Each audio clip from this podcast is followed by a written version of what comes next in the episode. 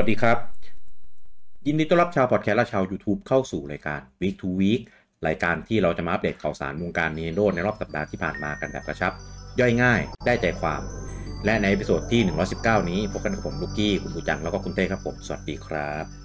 สวัสดีครับคุณครูอ่ะสัปดาห์นี้นะครับก็มีอ่าข่าวจริงๆไม่ไม่ไม่ค่อยเยอะมากนะครับแล้วก็ส่วนใหญ่ก็จะเป็นข่าวในส่วนของฝั่ง Nintendo แบบไม่ไม่ถึงแบบข่าวแต่ของปู่เองเลยเนี่ยเออทั้งทั้งข่าว Official แล้วก็ข่าวที่แบบบทสัมภาษณ์นู่นนี่นั่นด้วยนะครับข่าวแรกเลยนะครับก็อ่าจริงๆณตอนนี้ถ้าใครกดออสเตรเลียนะครับก็จะเล่นกันไปได้เรียบร้อยแล้วส่วนของญี่ปุ่นเนี่ยก็กำลังจะเล่นได้นะครับถ้านับจากเวลาที่เราอัดนะกับ Bayonetta Origins Cereza and the Lost Demon ได้มั้ยยังก็คือเป็นภาคสปินออฟของอ่า Bayonetta นะครับหรือที่เราเรียกกันว่าป้าน้อยนั่นเองนะครับเอ่อซึ่งซึ่งซึ่งคะแนนออกมาตอนแรกสุดเลยเนี่ยเหมือนเจ้าที่ได้รีวิวแรกๆเนี่ยก็จะเป็นเจ้าที่แบบไม่ได้ให้คะแนนดีสักเท่าไหร่เออนะครับก็เลยก็เลยคะแนนตกขั้วไปต่ำกว่าแปดสิบเออนะครับก็ก็เลยแบบจะรอดไม่ว่าอะไรอย่างเงี้ยอ่ะแล้วพอเจ้าหลังๆนะพวกสื่อเจ้าใหญ่ๆอ่ะให้ให้คะแนนเยอะกันหมดเลยนะอย่าง ไอ จี เอ็น เนี่ยให้ เก้า GameSpot ให้ เก้าทำไมสื่อเจ้าใหญ่รีวิวมาทีหลังเจ้าเลยกว่าเออไม่ไม่รู้เหมือนกันอาจจะเป็นปกติพวก ไอ จี เอ็น พวก GameSpot มันต้องมาก่อนเนี่ยอ่าใช่มีเจ้าเจ้าเล็กมาก่อน GameCentral อะไรพวกเนี้ยเออมาก่อนแต่พวกนั้นให้คะแนนแบบน้อยมากโดยเฉพาะ GameCentral เนี่ยให้ห้าเต็มสิบคือแบบเฮ้ยโอ้อะไรจะขนาดนั้นว่าคือโอเคถึงแม้เกมมันจะไม่ได้แบบเอ่อดีขนาดนั้นหรือว่ามันเป็นสปินออฟอ่ะก็ไม่ไม่ควรได้แบบห้าเต็มสิบอะไรเงี้ยถ้าขนาดนั้นคือแบบเขาต้อง expect ผมว่าถ้าถ้าให้น้อยขนาดนั้นคือถ้าไม่เกมห่วยเองอ่ะรีวิวก็แบบไม่ไม่มาตรฐานอ่ะอ่าใช่เพราะว่าไอ้สื่อรีวิวพวกเนี้ยมันไม่ใช่อิงแบบสิ่งที่ expect ไว้มันต้องอิงคือเนื้อเกมล้วนๆว่าเป็นยังไงอ่ะใช่ต้องก็ต้องรีวิวในแบบของมันนะไม่ใช่ว่าพอเป็นสปินออฟก็เลยบอกว่าแม่งแอคชั่นไม่ฟาสต์เพจเหมือนเดิมหักคะแนนอย่างเงี้ยอะไรอย่างนั้นน่ะเออแบบนั้นคือผิดเอออย่างน้ำเยอะไปอะไรอย่างเงี้ยรีวิวไม่ได้อันนั้นน่าเกลียดอันนั้นเอออันนั้นยิงคนไม่เกี่ยวเลยเออเอออ่ะแต่ให้แต่ ไอ จี เอ็น กับ GameSpot อ่ะให้เก้าอ่าก็ก็เขาก็ก็ชอบกันนะว่าง่ายนะครับส่วนใครที่ยังไม่ได้เล่นก็เกมมีเดโมนะครับแล้วเดโมเนี่ยก็สามารถต่อเซฟไปที่เกมเต็มได้นะครับก็ไปลองเล่นเดโมดูก่อนนะครับจะได้เข้าใจว่าอ่าเกมมันเป็นยังไงโดยเฉพาะคนที่เล่น Bayonetta หนึ่ง สอง สามมาแล้วเนี่ยจะได้เก็ทว่าภาคนี้มันสปินออฟนะเนื้อหาวิธีเล่นอะไรเงี้ยมันก็จะมีวิธีในการเล่าวิธีในการเล่นที่แตกต่างไปจากภาคหลักยังไงเออนะครับจะได้แบบตัดสินใจซื้อกันแต่ถ้าเกิดคนที่แบบอยากจะเสพเนื้อหาของจักรวาล Bayonetta ก็ก็ยังไงก็คงซื้อแหละเออยิงแฟนๆอะไรเงี้ยคงแบบซื้อนะแต่ว่าอยากให้ทำความเข้าใจกันก่อนเออนะเพราะว่าอันเนี้ยเท่าที่ผมเล่นเดโมนะผมยังเล่นไม่จบเออในเดโมนะก็คือเกมก็มีความตะมูตะมิพี่ไม่พี่ไม่ได้กดตัวเต็มหรอยังไม่ได้กดครับเพราะว่าผมอ่ะผมยังไม่ไม่มั่นใจว่าเล่นแล้วจะแฮปปี้ไหมหนึ่งคือมันเป็นแนวนี้ใช่ไหมอ่าคือคือแนวนี้ผมเล่นได้แต่คือด้วยความที่ Bayonetta เนี่ยเรามีความคาดหวังกับมันอยู่ไงเออแล้วพอมันโทนดาวตัวเกมไปเป็นแบบแบบเรตติ้งแบบเนี้ยก็เลยแบบกลัวมันจะแบบไม่ถูกใจอ่ะเออซึ่งตอนแรกๆอ่ะผมก็รู้สึกว่าเกมมันแบบตะมูตะมิเกินมีความแบบทำให้มันเป็นเหมือนแบบเล่านิทานอ่ะเออจะมีคนมีมีมีแนวแนวเรเตอร์ก็คือแบบเป็นเล่านิทานให้เราฟังแล้วก็จะมีแบบบทบทภาคเสียงที่เป็นคำพูดของคนนั้นเนี่ยก็จะแบบมีเสียงของคนนั้นพูดออกมาอะไรเงี้ยเออคัตซีนก็มีทั้งที่เป็นเคลื่อนไหวแล้วก็เป็นภาพนิ่งแบบภาพนิทานคือว่าง่ายๆคัตซีนแล้วพวกนี้เป็นเหมือนเปิดหนังสือให้เราดูแบบดูเลยอ่ะเออส่วนของเกมเพลย์เนี่ยยังยังไม่ได้เข้าใจถ่องแท้เพราะว่ายังยังเดโมยังไปไม่ไกลมากเออแต่ว่าก็ได้ได้บังคับได้อะไรบ้างก็ได้เห็น performance เห็นอะไรอย่างนี้ก็ performance กลางๆเออเกมเพลย์ยังไม่รู้เพราะว่าเพราะว่ายังไม่ถึงอ่าส่วน วิธีเล่าเรื่องก็อันเนี้ยเป็นตัวจุดคัดคนเลยเออมันจะมีความเนิบหน้ามีความแบบความแบบเด็กน้อยเอ่อโทนเนื้อเรื่องก็จะเป็นแบบแบบBayonettaวัยเด็กอะไรอย่างเงี้ยเอออาร์ตสไตล์ก็เปลี่ยนไปเป็นมุมมองแบบแอดเวนเจอร์เน้นพัซเซิลทำเควสอะไรอย่างเงี้ยเออก็เลยเดี๋ยวเดี๋ยวต้องต้องรออย่างน้อยๆ อ, อย่าคิดว่า expect ว่าไปเล่นเกมแอคชั่นแฮกสแลชอย่างนั้นใช่ไหมล่ะคือคือเปลี่ยนเปลี่ยนไปอย่างสิ้นเชิงเลยครับคือ Bayonetta มันเป็นแฮกแอนด์สแลชบีทเอ็มอัพพาร์ทฟาสต์เพสถูกไหมเออแต่อันเนี้ยเป็นแอคชั่นแอดเวนเจอร์เลยเออคือแล้วก็เน้นแบบพัซเซิลเน้นแบบการควบคุมที่แบ่ง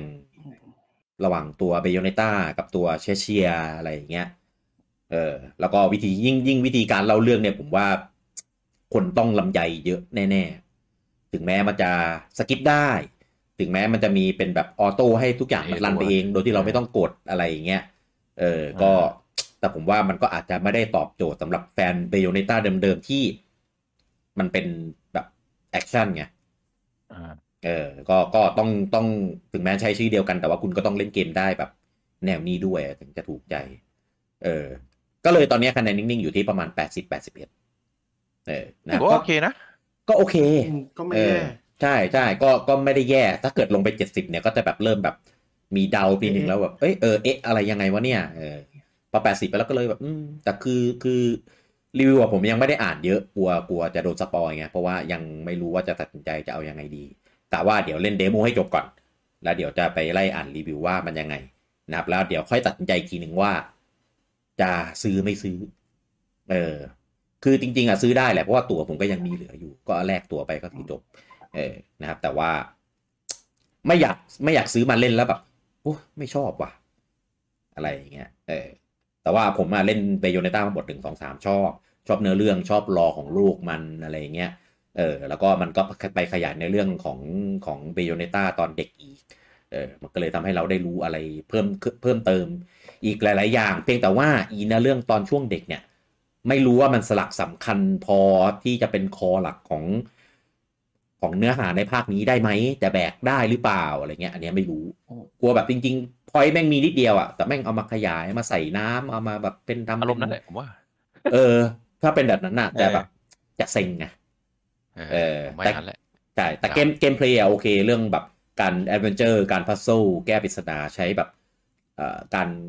คอนโทรลของสองตัวละครช่วยกันอะไรเงี้ยเออถ้าแนวอย่างเงี้ยผมโอเคเออเป็นคล้ายๆ It Takes Two อะไรเงี้ยเออ It Takes Two มันเป็นมันเป็นเค้าชอบที่ต้องเออตอนอันนั้นมันต้องเล่นสองคนโทษและอันนั้นน่ะแอคชั่นมากมันไม่ได้พัซเซิลขนาดนี้ด้วยอันนี้คือพัซเซิลเลยเออเป็นพัซเซิลเป็นแบบเดินๆแอดเวนเจอร์สำรวจอะไรเงี้ยแต่อันนี้คือยังมีแอคชั่นอยู่อ่ามีอ่ามันมีมีมีคลิปของ Overview อันหลังๆอันเนี้ยอลังการเอ่อโชว์จุดเด่นๆน่าสนใจของตัวเกมเยอะมากเอ่อสกิลของแต่ละตัวละครฉากที่ใส่มาศัตรูที่มีให้สู้อะไรประมาณเนี้ยเออมันก็มีความความแบบดูดูน่าดึงดูดอยู่เหมือนกันแต่กลัวว่ามันจะมีแค่นั้นไงเออก็เลยแบบเกมนี้ต้องต้องคิดเยอะๆต้องตัดสินใจเยอะๆเลยสำหรับใครที่เอ่อจะซื้อถ้าเล่นเดโมแล้วยังไม่มั่นใจว่าจะจะซื้อดีไหมก็แนะนำว่าให้ใจเย็นๆเออพอเดโมคือมันเป็นเดโมช่วงแรกด้วยนะครับต้องคิดให้ดีคิดให้ดีท่วนเลยแต่ถ้าเกิดคุณเป็นแฟน Bayonetta แล้วก็ไม่สนแล้วก็ไม่เกมมาแนวไหนฉันอยากรู้ในเรื่องช่วงนี้อ่ะก็นะก็จบก็ซื้อไปถ้าเป็นถ้าเป็นแฟนแบบอยากเล่นซีรีส์นี้มันกดได้อยู่แล้วเพราะว่าเราเราชอบที่ในเรื่องชอบแล้วแต่ยกเว้นแบบคนที่ชอบแต่เกมเพลย์อะไรเงี้ยนะที่เป็นแบบอ่าๆใช่แฟนแนวอ่ะไม่ใช่แฟนซีรีส์อ่ะอาจจะต้องดูก่อนเพราะว่าอย่างที่พี่กี้บอกไปมันไม่ใช่แนวเดิมก็ disclaimer ไว้แต่จริงๆถ้าดูเดโมเอ้ยไม่ใช่ถ้าถ้าดูเทรลเลอร์มาก็น่ารู้แหละแล้วก็ไปตัดสินใจตัวเองที่เดโมก่อนใช่พอถ้าเดโมไม่คลิกไม่อะไรก็นั่นแหละก็ไม่ต้องฝืนเพราะว่ามันไม่ใช่แนวเดิมมันเป็น spin off เหมือนอย่างถ้า Devil May Cry มาทำเป็นเกมอย่างเงี้ยก็ก็ไม่ใช่ป่ะนั่นแหละเขาก็ทำเป็นเหมือน spin off เฉยๆเหมือน Dragon Questเป็นทั้งเพจมอนเตอร์เป็นทั้งเพจไอ้เทรเชอร์อะไรเงี้ยก็เล่นก็ได้ไม่เล่นก็ได้เพียงแต่เหมือนทั้งเพจมอนเตอร์อะรอมันก็เกี่ยวข้องกับไอ้พวกเทอร์รี่กับไอ้พวกอะไรสมัยเด็กไงครับเออมันก็เป็นแค่ลอยเฉยซึ่งมันก็คงไม่ได้เติมเต็มอะไรกับซีรีส์หลักมากนักเพราะว่ามันก็ไม่ได้ไลน์เมนไงการจะมีทวิสต์มีอะไรแล้วก็นู่นนี่นั่นอืมอาจจะไปเชื่อมโยงบางบางเนื้อหาอะด้วยรอด้วยอ่าออริจินของตัวนี้มันอยู่ตรงนี้อ่ามันเกิดอย่างนี้เพราะว่าอย่างนี้นี่เองอ่าเราเคยเจอตัวนี้มาก่อนอะไรประมาณนั้นแหละผมแต่ว่าสไตล์เกมพรีเคิลที่ไม่ได้ไม่ได้แพลนมาก่อนอ่ะมันจะเป็นประมาณนี้อืมอืมอืม แต่ว่าแต่ว่าอันนี้น่าจะไม่สปอยมั้งเอ่อก็คืออย่างที่เรารู้กันนะเซเลซ่าที่ปรากฏตัวอยู่ในภาคหลักมันไม่ใช่ไม่ใช่อายุนี้ว่าง่ายๆเออนะครับเนื้อหาก็อาจจะแบบไม่ใช่ไม่ใช่อย่างที่คนคิดแต่ผมคิดว่ามันต้องมีอะไรที่เชื่อมโยงกันแน่ๆหมายถึงในภาคสองใช่มั้ยภาคหนึ่ง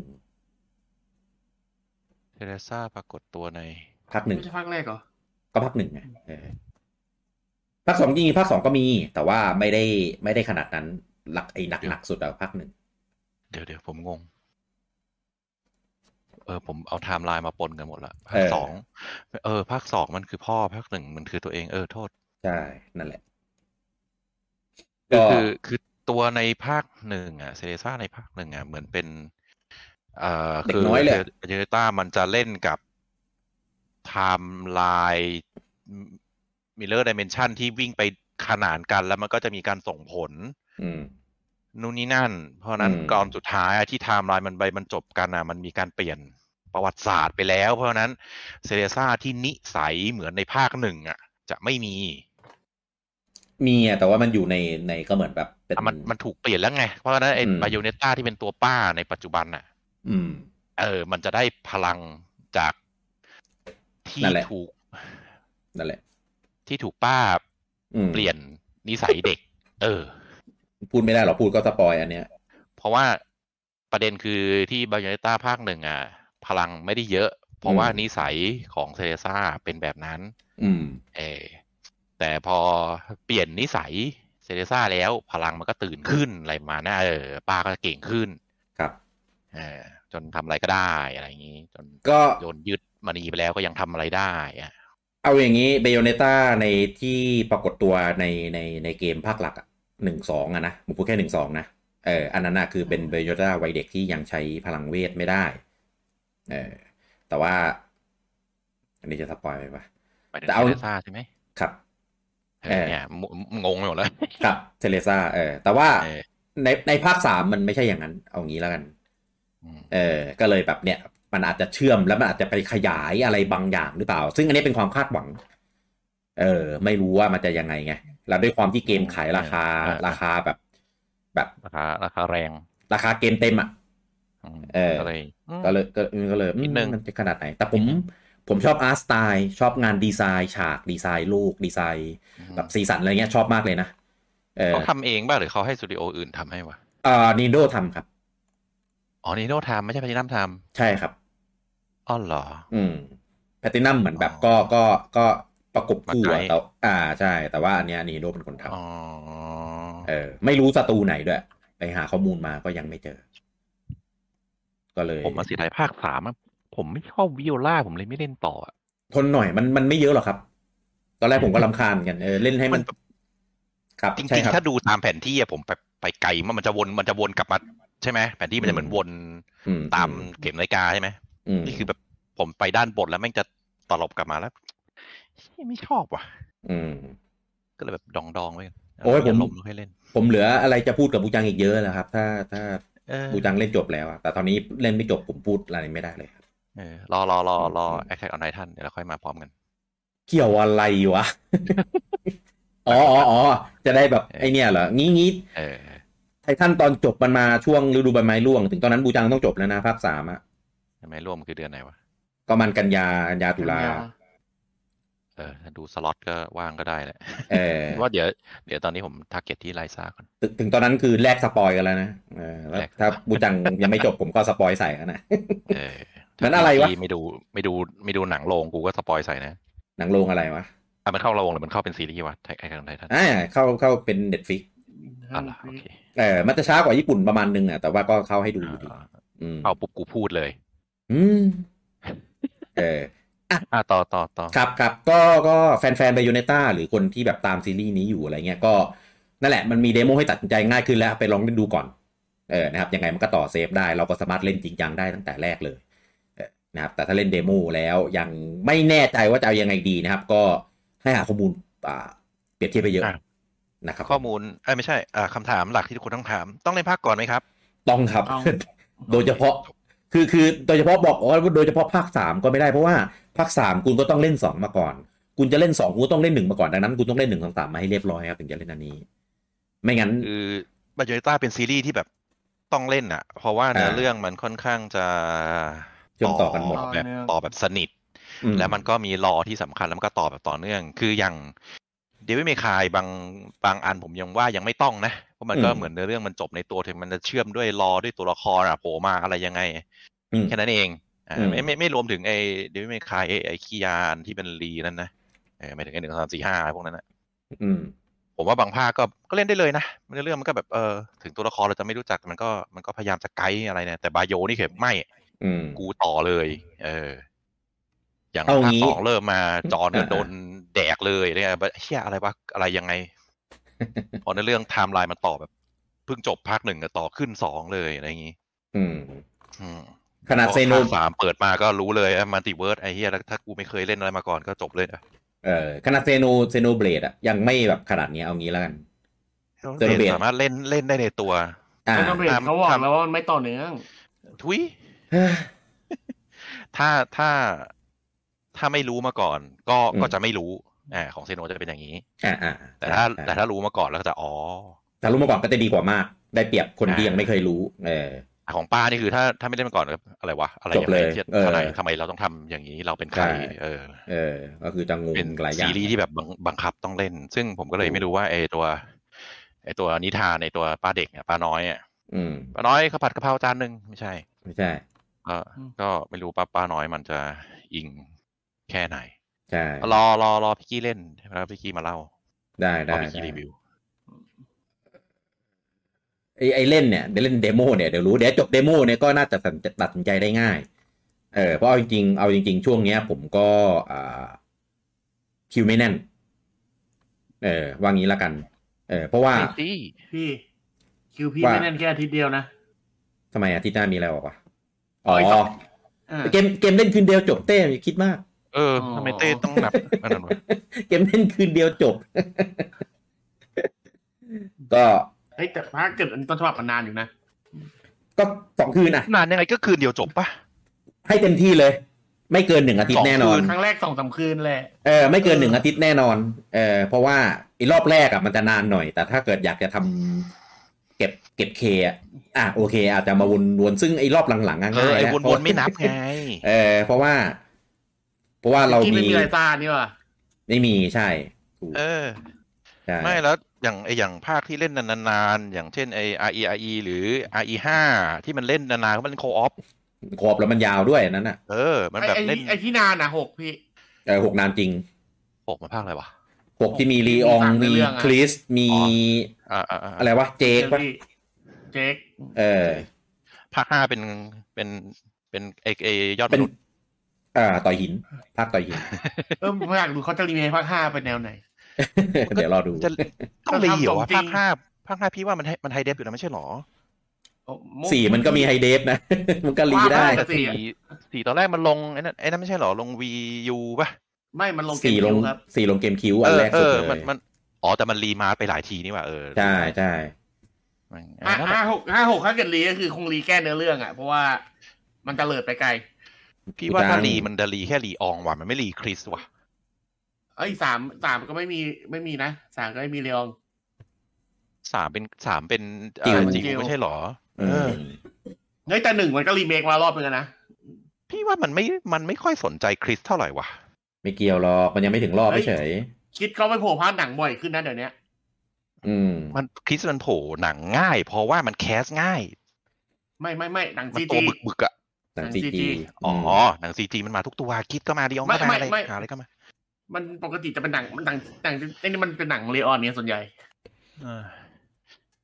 แต่เห็นเขาว่าน่าจะรีเมคภาคเวอร์นิก้าก่อนป่ะเดี๋ยวเดี๋ยวสุดท้ายอ่ะเดี๋ยวสุดท้ายอ่ะมันก็รีหมดแหละครับเพียงแต่ว่าหนึ่งอ่ะมันเพิ่งทำไอตัวรีเบิร์ธมาเป็นแบบ เอช ดี ไงมันเป็นแบบเหมือนล่าสุดไงก็เลยเหมือนแบบเดี๋ยวรอคิวเนี่ยศูนย์หนึ่งเนี่ยเดี๋ยวมันรีหมดแหละครับแล้วหนึ่งจะรีมาเป็นยังไงก็รีมาเป็นมุมมองแบบนี้ไงเออเพราะของเดิมมันยังเป็นมุมมองแบบกล้องจอนปิดอยู่เลยเออทำเป็นอย่างนั้นได้ไหมแต่รีเป็นอย่างนั้นมันจะขายได้ไหมไม่ไม่ได้แล้วล่ะในปัจจุบันยากก็ไอ้วงจรปิดมันรีมารอบนึงไงเพราะว่าตอนเนี้ยภาคที่รีมันก็จะคงมุมมองเดิมป่ะไม่ไม่ครับสองสามเปลี่ยนแต่วงจรปิดแต่เป็นมุมมองข้ามไหลพี่อ๋อสองสามเดิมมันเป็นกล้องจอนปิดหมดเลย เป็นข้ามไลน์หมดเลยเนี่ยเออๆใช่ๆนั่นแหละก็เป็นแบบนั้นแหละแต่แมปเบิร์ดมันก็ไม่เหมือนเดิมนี่ก็จะเล่นอยู่นะแต่ขอไปไลซ่าก่อนอืมจริงๆน่าจะเล่นคืนต่อคืนสี่ก่อนเพราะว่ามันจบเร็วกว่าใช่เออกูกูไม่ได้วอนป่ะกูไม่ได้วอนให้กูไปเล่นเกมที่กูไม่วอนทำไมวะเออประเด็นมันออกพร้อมกันนี่แหละเออเออบูจังไม่อะไรอ่ะเต้เต้เนี่ยเอ้ยแต่สี่เล่นได้ก่อนไลซ่าพี่อ๋อเพราะว่ามันไปนี่ได้อ่ะอืมได้ได้ไปนิวซีแลนด์ได้ได้กี่ชั่วโมงเองวะเอออ่ะไปถึงไหนแล้ววะจากเซเลซ่าเออเนี่ยกระชับย่อยง่ายอ่ะก็ตามนั้นครับไปลองเดโมกันดูนะครับคะแนนออกมาก็อยู่ที่ประมาณแปดสิบก็แปดเต็มสิบอ่ะก็ก็โอเคถือว่าอ่านะครับแต่ว่าอาจจะมีอ่าหลายๆอย่างที่แบบอาจจะคัดคนเล่นหน่อยนะครับไปลองดูว่ามันไอคนเล่นนั้นน่ะเราถูกคัดเข้าหรือคัดออกนะครับผมก่อนจะตัดสินใจซื้อกันคัดจมูกนะกินยาแก้แพ้ไปเออคัดจมูกคัดหน้ากินยาแก้แพ้ข่าวต่อไปนะครับผมตอนนี้ประกาศออกมาแล้วนะครับกับ Splash Fest รอบใหม่อ่านะครับในธีมที่ว่าคุณคิดว่าสิ่งชีวิตเหล่านี้ตัวไหนน่าจะเอ่อสิ่งไหนน่าจะมีจริงเออนะครับก็มีอ่าทีมของชิเวอร์ทีมไม่ใช่โว้ยของชิเวอร์เนี่ยก็จะเป็นเนสซี่เออก็คือเป็นล็อกเนสมอนสเตอร์นั่นแหละครับไม่ได้สองโนบิตะพี่ไม่ใช่ไม่ใช่แล้วก็มีอ่าทีมฟลายนะครับก็คือเป็นเอเลี่ยนนะครับแล้วก็ทีมติดต่อชาวไทยบ่อยเอ่อทีมบิ๊กแมนนะครับก็คือเป็นบิ๊กฟุตนะครับใหญ่เออก็ไปตัดใจกันเอานะครับว่าจะเลือกทีมไหนนะครับตัวอีเวนต์เนี่ยจะเริ่มอ่าวันที่หนึ่งถึงอ่าสามเมษายนนะครับแหมแล้ววันเช้าวันเริ่มเนี่ยเป็นวันแบบวันเอพิลฟูด้วยนะไอ้เราเอาทีมพวกนี้มาคือแบบอืมอะไรมีจริงอ๋อเราเล่นเอออ่ะนะครับซึ่งซึ่งซึ่งเดี๋ยวจะเลือกทีมได้ก่อนประมาณอาทิตย์อาทิตย์หนึ่งนะครับก็รอน่าจะประมาณอาทิตย์อาทิตย์หน้าอะไรมาเนี้ยน่าจะมีแบบเตรียมเตรียมให้ได้เลือกแล้วนะครับดูว่าง่ายๆว่าในเกมถ้าขึ้นเป็นกำลังก่อสร้างอ่านั่นแหละแสดงว่าเลือกได้แล้วก็เตรียมไปหาทีวีหาอะไรอย่างนี้เลยนะครับอันเนี้ยทีมเนี้ยผมมองว่าแม่งโคตรโคตรเชียร์เอ่อทีมน้องน้องฟลายเลยเออเพราะว่าสเกลอ่ะคือเนสซี่กับบิ๊กฟุตมันเป็นสเกลเหมือนแบบเป็นเป็นโฟล์คลอร์อ่ะเป็น ยู เอ็ม เอ ยู เอ็ม เอ คืออะไรเอ่อ ยู เอ็ม เอ คืออะไรมันย่อจากอะไรวะเดี๋ยวนะเออว่าผมว่าง่ายๆคือเป็นเป็นสเกลระดับแบบของโลกอ่ะส่วนเอเลี่ยนนี่คือแบบเป็นสเกลระดับแบบจักรวาลอ่ะก็เลยแบบอืมนะคนคนน่าจะว่าอะไรน่าจะมีจริงเอเลี่ยนมันน่าจะมีจริงสุดๆแล้วว่าลีดใช่ถูกต้องเป็นไปได้เลยคือเนสซี่กับบิ๊กฟุตนี่แม่งโคตรแบบโคตรเฟคนิวส์อ่าส่วนเอเลี่ยนน่ะมันแค่พิสูจน์ไม่ได้เฉยเออก็นะก็ใครถ้าใครอยากจะชนะเนี่ยก็ดูทีมดีๆแต่ก็แต่ก็ไม่แน่หรอกชอบผักมุมเออนะครับแต่บิ๊กฟุตเนี่ยผมว่ารอบนี้ไม่น่าไม่น่าได้ดูดูดูแบบด้อยด้อยสุดแล้วความความขลังของตำนานของเขาอ่ะก็ถ้าจะฝั่งอเมริกาแล้วกับบิ๊กฟุตก็น่าจะมีคนชอบอยู่ไงอ๋อแต่เอเชียไม่น่ามีอืมครับตัวที่ไม่ค่อยดังฝั่งเราที่สุดละอืมอ่ะข่าวต่อไปนะครับสำหรับเกมที่มาอัปเดตกันใหม่สดๆเลยวันนี้นะครับผมของอ่าสมาชิก Nintendo Switch Online อันนี้เป็นของอ่าตัว edition แบบปกติอ่านะครับไม่ต้อง expansion นะครับก็มากันทั้งหมดสี่เกมเลยทีเดียวนะครับก็มีของ Game Boy สองเกมนะครับของ Game Boy เนี่ยมี Kirby Dream Land สองอ่านะครับแล้วก็มี BurgerTime Deluxe Deluxe Deluxe นี่คือเป็นเวอร์ชั่นสีนะครับของเดิมเกมเนี่ยมันลงบน Game Boy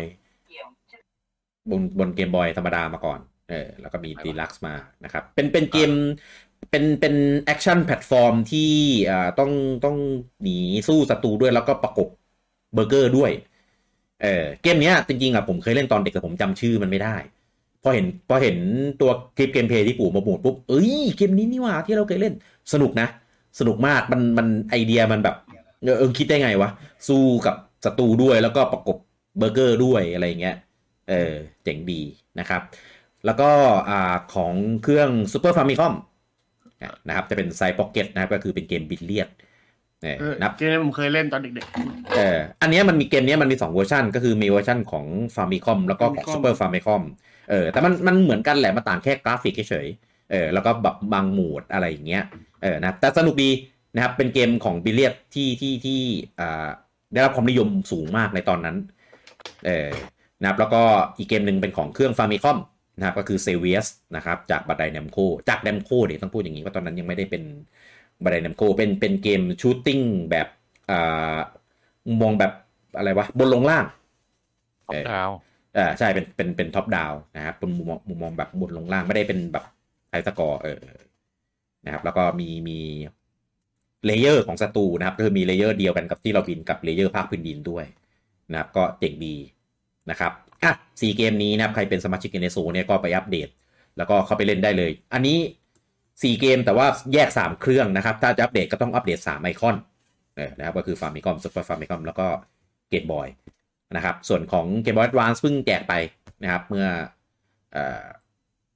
รอบที่แล้วนะครับก็คือเอ่อ Metroid Fusion นะครับส่วนของ เอ็น หกสิบสี่ กับของ Mega Drive เนี่ยยังยังไม่มีอัปเดตมานะครับต้องรอดูกันต่อเมื่อไหร่เราจะได้เล่น Golden Eye กันอ๋อเออว่ะไม่ได้เล่นกันสักทีนี่มาเออเออนัดนัดนัดสักทีเออนัดนัดนัดก่อนที่ไรซ่าจะออกโอ้โห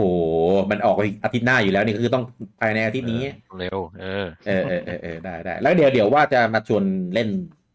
แบบขำๆด้วยไอ้Mario Kartอันเนี้ยเออยังเก่า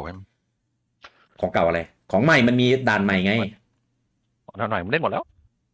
ฮะอันที่เพิ่งอัปเดตมาเนี่ยนะเอ้าก็ผมเล่นกับลูกเกือบจะทุกวันมาริโอครับทำไมรีบอ่ะไม่รออ่ะซ้อมเหรอซ้อมเหรอเอออ่ะต่อต่อไปนะครับอ่ะก็ยังอยู่เกี่ยวกับส่วนของ เอ็น เอส โอ นะครับล่าสุดเนี่ยที่ปล่อยตัว Metroid Zero Mission มาอ่ะนะครับก็มีคนไปขุดเจออ่านะครับว่ามันมีตัวเอ่อให้ให้เชื่อมต่อกันแบบลิงก์คือตอนนี้เกมของของ Game Boy Advance เนี่ยแล้วก็ของ Game Boy ด้วยเนี่ยคือมันจะมีบางเกมที่สามารถเล่นแบบ Multiplayer Player ได้อย่างเช่น Tetris ใน Game Boy อ่าเนี่ยก็เล่น Multiplayer ได้แต่ว่าตอนนี้ยังเล่นไม่ได้เออนะครับเพราะว่าระบบ Multiplayer ของ Game Boy กับของเครื่อง Famicom กับของ Super Famicom มันคนละแบบกันเออของของ Famicom กับ Super Famicom มันเป็นแบบจอยหนึ่งจอยสองไงเออส่วนของ Game Boy Game Boy Advance มันเป็นคนละเครื่องเออเมื่อก่อนถ้าจะเชื่อมลิงก์กันเนี่ยก็คือต้องมีคนละเครื่องแล้วก็ต้องมีคนคนละตลับด้วยอ่าถึงจะเล่นได้นะครับทีนี้เนี่ยก็มีคนไปขุดเจอว่ามีการอ่าทำระบบลิงก์เนี่ยเอ่อเป็นเหมือนติวโตเรียลสอนวิธีในการเชื่อมต่อเล่นแบบมัลติเพลเยอร์ของพวก Game Boy เนี่ยเอาไว้อยู่อ่านะครับใช่ตัวของ เอ็น เอส โอ ในในของ Game Boy Advance แล้วก็ของ Game Boy ด้วย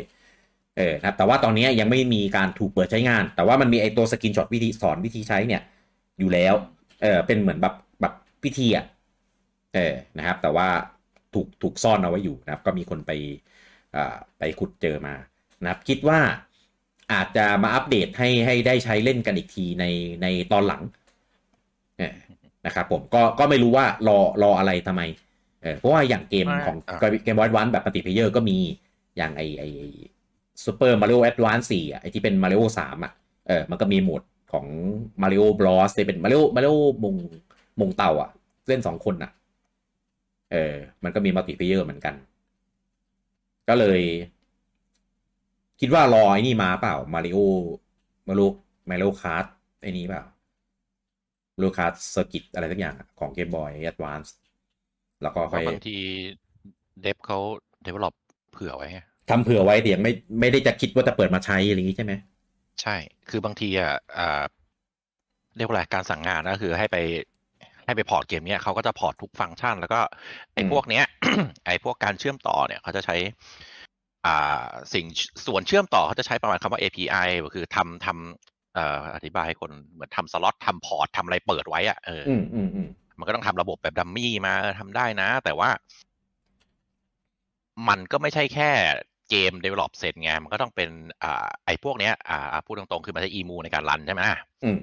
อ่ามันก็ต้อง อี เอ็ม ยู แบบเปิดช่องรอแล้วก็เชื่อมต่อกับอีกอันนึงซึ่งอันเนี้ย อี เอ็ม ยู นั่นเป็นคนจัดการไม่ใช่เดฟที่เอาเกมมาพอร์ตลงจัดการอ่าอ่านั่นแหละครับมันก็เลย ต้องดูว่าตัว อี เอ็ม ยู ที่เป็นของ Game Boy Advance อะไรพวกเนี้ยมันจะทำระบบมัลติเพลเยอร์ไหมที่พี่กี้บอกรออ่ะโอเคเดฟที่เอาเกมมาคือมันไม่ได้เอามาตรงโต้งใช่ไหมมันก็ต้องมีการปรับนู่นนี่นั่นอ่ะอ่ามันทำรอแล้วแต่ตัว อี เอ็ม ยู ที่เป็นตัว โอ เอส ที่ใช้รันไอ้ตัวเครื่องเนี่ยไอ้ตัว Game Boy เนี่ยเขาทำไว้หรือเปล่าทำซิสเต็มการเชื่อมอะไรเพราะอย่างไอ้ไฟมิคอมไอ้ซูเปอร์อะไรพวกเนี้ยคือมันทำมันเป็น อี เอ็ม ยู ที่สามารถเชื่อมออนไลน์ติดต่อกับสวิตช์แล้วก็เชื่อมอีกคนหนึ่งได้แต่ไอ้เนี้ยไม่รู้ไงเพราะว่ามันยังไม่มีเพราะนั้นที่พี่กี้บอกคนไปค้นเจอมันเป็นแบบติวโตเรียลอะไรในในเกมในไฟล์เกมใช่ไหมในไฟล์เกมใช่เออมันก็เลยแบบมันก็แค่หนึ่งมันก็แค่ตัวตัวตัวซอฟตัวตัวซอฟต์แวร์แต่ตัว โอ เอส ตัว อี เอ็ม ยู โอ เอส อ่ะมันก็ยังไม่ได้รับทำหรือไม่ไม่รู้แต่ตอนนี้คือยังไม่มีไม่ใช่อะไรหรอกคือคือถ้ามันเป็นเจอโค้ดว่าสามารถเชื่อมลิงก์ได้อะไรเงี้ยเออผมผมก็ไม่แปลกใจแต่เนี้ยมันมีหน้าเหมือนแบบเป็นติวโตเรียลในการใช้เชื่อมต่อของเวอร์ชัน Switch นะไม่ใช่ของเวอร์ชันเก่าเป็นหน้าเมนูของตัวตัว เอ็น เอส โอ อ่ะเออไม่ใช่หน้าเมนูของตัวตัวเกมเวอร์ชัน Game Boy อ่ะใช่ใช่ได้ผมเข้าใจไงก็คือเขาทำเป็น เอ พี ไอ เป็นติวโตเรียลอะไรแบบรอไว้ไงคือจะใช้ก็มาเปิดก็ดีคือต้นทุนในการทำทั้งหมดอ่ะมันง่ายกว่าทำหนึ่งแล้วก็ไปขยักอีกนิดนึงอืมอืมทำไปทีเดียวทำให้มันเสร็จไปเลยแล้วก็เปิดช่องไว้คือกูมีกูมีช่องมีสล็อตมี เอ พี ไอ รอแล้วไงอืมอืมคือรอเองมาจิ้มอ่ะเองจะจิ้มหรือไม่จิ้มจะใช้หรือไม่ใช้อ่ะไม่ว่ากันแต่เดฟเดเวลลอปให้เสร็จแล้วอืมเอออันเนี้ยเข้าใจแต่ผมแค่อยากรู้ว่ารออะไรวะเหมือนพวกนี่ไงพี่เหมือนพวกปุ่มไอ้เชื่อมต่อแบบไอ้อินไวท์อะไรพวกเนี้ยทำเผื่อไว้แล้วแต่ว่าไม่ได้ใช้ไงอ่าเนี่ยเพราะว่าเพราะว่าในในในเอ่อพูดว่าไงอ่ะไอตัว อี เอ็ม ยู เอ็น เอส โอ ของของ Game Boy อ่ะ Game Boy กับ Game Boy Advance มันมีมันจะมีเมนูหลักเหมือนเหมือนเครื่องเหมือนเครื่อง Famicom เหมือนเครื่อง Super Famicom เอ็น หกสิบสี่ อะไรเงี้ยอยู่แล้วเพียงแต่ว่ากดเข้าไปใช้มันบอกว่ายังไม่ได้เปิดใช้งานให้ให้ให้ออนไลน์เข้าใจไหมเพราะว่าเนี่ยอย่างตัวเนี้ยผมลืมไปเว้ยบนของ Game Boy Advance อ่ะก็มี Mario Kart Super Circuit อยู่แล้วซึ่งเป็นเกมที่แบบเล่นมัลติเพลเยอร์ได้สี่คนเออแต่ว่าไม่รองรับให้เล่นออนไลน์มัลติเพลเยอร์ยังอีมูยังเดฟไม่เสร็จมั้ง มันถึงขั้นทำเผื่อไว้แล้วอ่ะก็เลยแบบแอบสงสัยเฉยแหละเออทีมทำเกมทำแล้วไงแต่ทีมทำอีมูยังทำไม่เสร็จไงส่งมาก่อนไม่ไม่มีทางอ่ะผมว่ากักเออกักไว้แบบขยักตอนโปรโมทมันโปรโมทว่าออนไลน์ได้ไม่ใช่เหรอจำไม่ผิดจำไม่ได้ว่ะมันโปรโมทว่าออนไลน์ได้นะใจผิดนะอืมซึ่งซึ่งซึ่งยังไม่มีอ่ะคือตอนเนี้ยมันมีบางเกมเว้ยที่มันเป็นการลิงก์กันแต่ไม่ได้เป็นการลิงก์เพื่อเล่นด้วยกันมันเป็นการลิงก์เพื่อแบบแลกเปลี่ยนข้อมูลกันอ่ะอ่ะอย่าง Zelda Minish Cap เนี่ยที่มีอยู่แล้วเนี่ยมันเชื่อมกันเพื่อแลกตัวเหรียญกันเออคือคือเหรียญนะมันจะเป็นเหมือนกุญแจมันจะมีแง่งๆๆที่แตกต่างกันแล้วเพื่อเอามาแบบเอามาประกบกันอ่ะเออใครขาดเหรียญสีอะไรขาดแง่งไหนเนี่ยก็มาเทรดกันได้เออซึ่งอันเนี้ยก็ก็ยังไม่รู้ว่าจะทำยังไงเพราะว่าตอนนี้การเชื่อมต่อการเชื่อมต่อการเล่นออนไลน์ของ เอ็น เอส โอ ของปู่อ่ะมันเป็นการเชื่อมต่อแบบคนนึงเป็นโฮสต์และคนนึงก็มาจอยแล้วข้อมูลทั้งหมดก็ยึดจากของโฮสต์ถูกไหมเออข้อมูลไม่ได้เป็นแบบของใครของมันไงทีเนี้ยไอการเชื่อมต่อแบบข้อมูลของใครของมันอ่ะมันยังไม่มีทำครับใน เอ็น เอส โอ อ่ะก็เลยนี่แหละอาจจะเป็นหนึ่งในเหตุผลในการที่แบบยังไม่ทำหรือเปล่ายังไม่รู้จะตัดใจออกมาเป็นยังไงหรือเปล่าหรือทำไม่ได้หรือเปล่าด้วยเออแต่ถ้าไม่ได้จะมีทำแบบนี้ไว้ทำไมก็ไม่รู้เหมือนกันผมแดงแสดงว่าน่าจะทำได้แต่ยังไม่ทำในเครื่องไหนบ้างนะเกมบอยกับเกมบอยแอดวานซ์คือเกมบอยอ่ะ ถ้าเกมบอยแอดวานซ์ผมเอ๊ะมันก็ต้องใช้สายลิงก์ทั้งคู่ป่ะใช่มันก็เลยผมว่ามันจะเด็บยากไง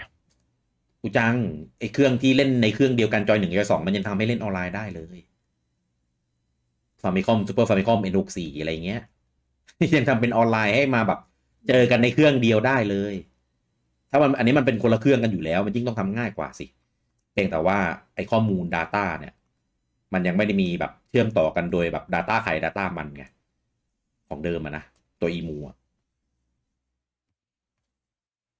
ก็เลยคิดว่าอาจจะต้องพัฒนาตัวอีมูเนี่ยขึ้นไปอีกอีกเลเวลนึงเอ่อเพื่อให้แบบสามารถเชื่อมต่อกันโดยที่ต่างเครื่องต่างข้อมูลกันได้อืมผมก็เลยพันพันคิดไปคิดถึงว่าเอ๊ะหรือว่ามันจะรอมาตอนที่มีโปเกมอนมาวะผมคิดอยู่ว่าถ้าอย่างไอ้ที่พี่กี้บอกอะที่เล่นออนไลน์ไม่ได้แล้วทำให้ออนไลน์ได้อะอืมอันนั้นบางบางทีจะง่ายกว่าเพราะมันถือว่าเป็นการทำใหม่อืมแต่ไอ้ระบบที่มีลิงก์อยู่แล้วอะเพิ่งเป็นลิงก์ประหลาดลิงก์โบราณอะมันคือมันคือของเดิมแล้วมาแก้บางทีการแก้มันยากกว่าทำใหม่เพราะมันต้องรื้อใช่ใช่ผมเข้าใจแต่ถ้าไอ้ไอ้ไอ้ไอ้ทำทำคือมันเหมือนแบบซิมูเลตจอยสองขึ้นมาอยู่ในอันเดียวกันนะผมว่าอ่าอ่าใช่เป็นได้อืมเออแล้วก็ทำทำทำระบบครอบไว้ทีระบบล็อบบี้อ่ะคือให้มันเหมือนเหมือนคนมาทำเป็นซิมูเลตจอยสองจอยสามอะไรเงี้ยอ่าอ่าใช่ใช่แต่ว่าถ้าเป็นระบบลิงก์ด้วยสายเชื่อมเนี่ยอืมผมว่ามันจะมีปัญหาคือมันก็จะไม่เหมือนกับซูเปอร์เอ้ยไม่ใช่อะไรวะอะไรที่มันออนไลน์ได้อ่ะออนไลน์ได้อยู่แล้วมันก็จะมีระบบล็อบบี้มีอะไรเหมือนมีเชื่อมต่อผ่านเน็ตอะไรอยู่แล้วอะไรเงี้ยอันนี้มันเชื่อมต่อผ่านฮาร์ดแวร์ผมว่ามันจะปรับได้ยากไม่รู้สิแต่มองในด้านเดฟมันก็อาจจะมีปัญหาได้อืมอืมผมเข้าใจผมว่าจะมีปัญหาก็ไอ้เรื่องของการเชื่อมต่อข้อมูลแบบเซฟใครเซฟมันนี่แหละสายสายลิงก์เออเออนั่นแหละมันก็เลยแบบมันคนละท่ากันกับของเดิมไงเออของเดิมคือมาเล่นด้วยกันก็จบแต่เนี้ยมันมีโปรเกรสไงส่วนโปเกมอนผมว่าอาจจะติดลิขสิทธิ์ป่ะถ้าถ้ามันจะเอามาลงได้มันก็มาลงได้ครับแต่ก็มีเงื่อนไขคือคนเล่นก็ต้องยอมรับนะว่าก็อาจจะเทรดไปในเจนปัจจุบันไม่ได้อะไรเงี้ยเออถ้าทำอย่างนั้นนะผมว่าก็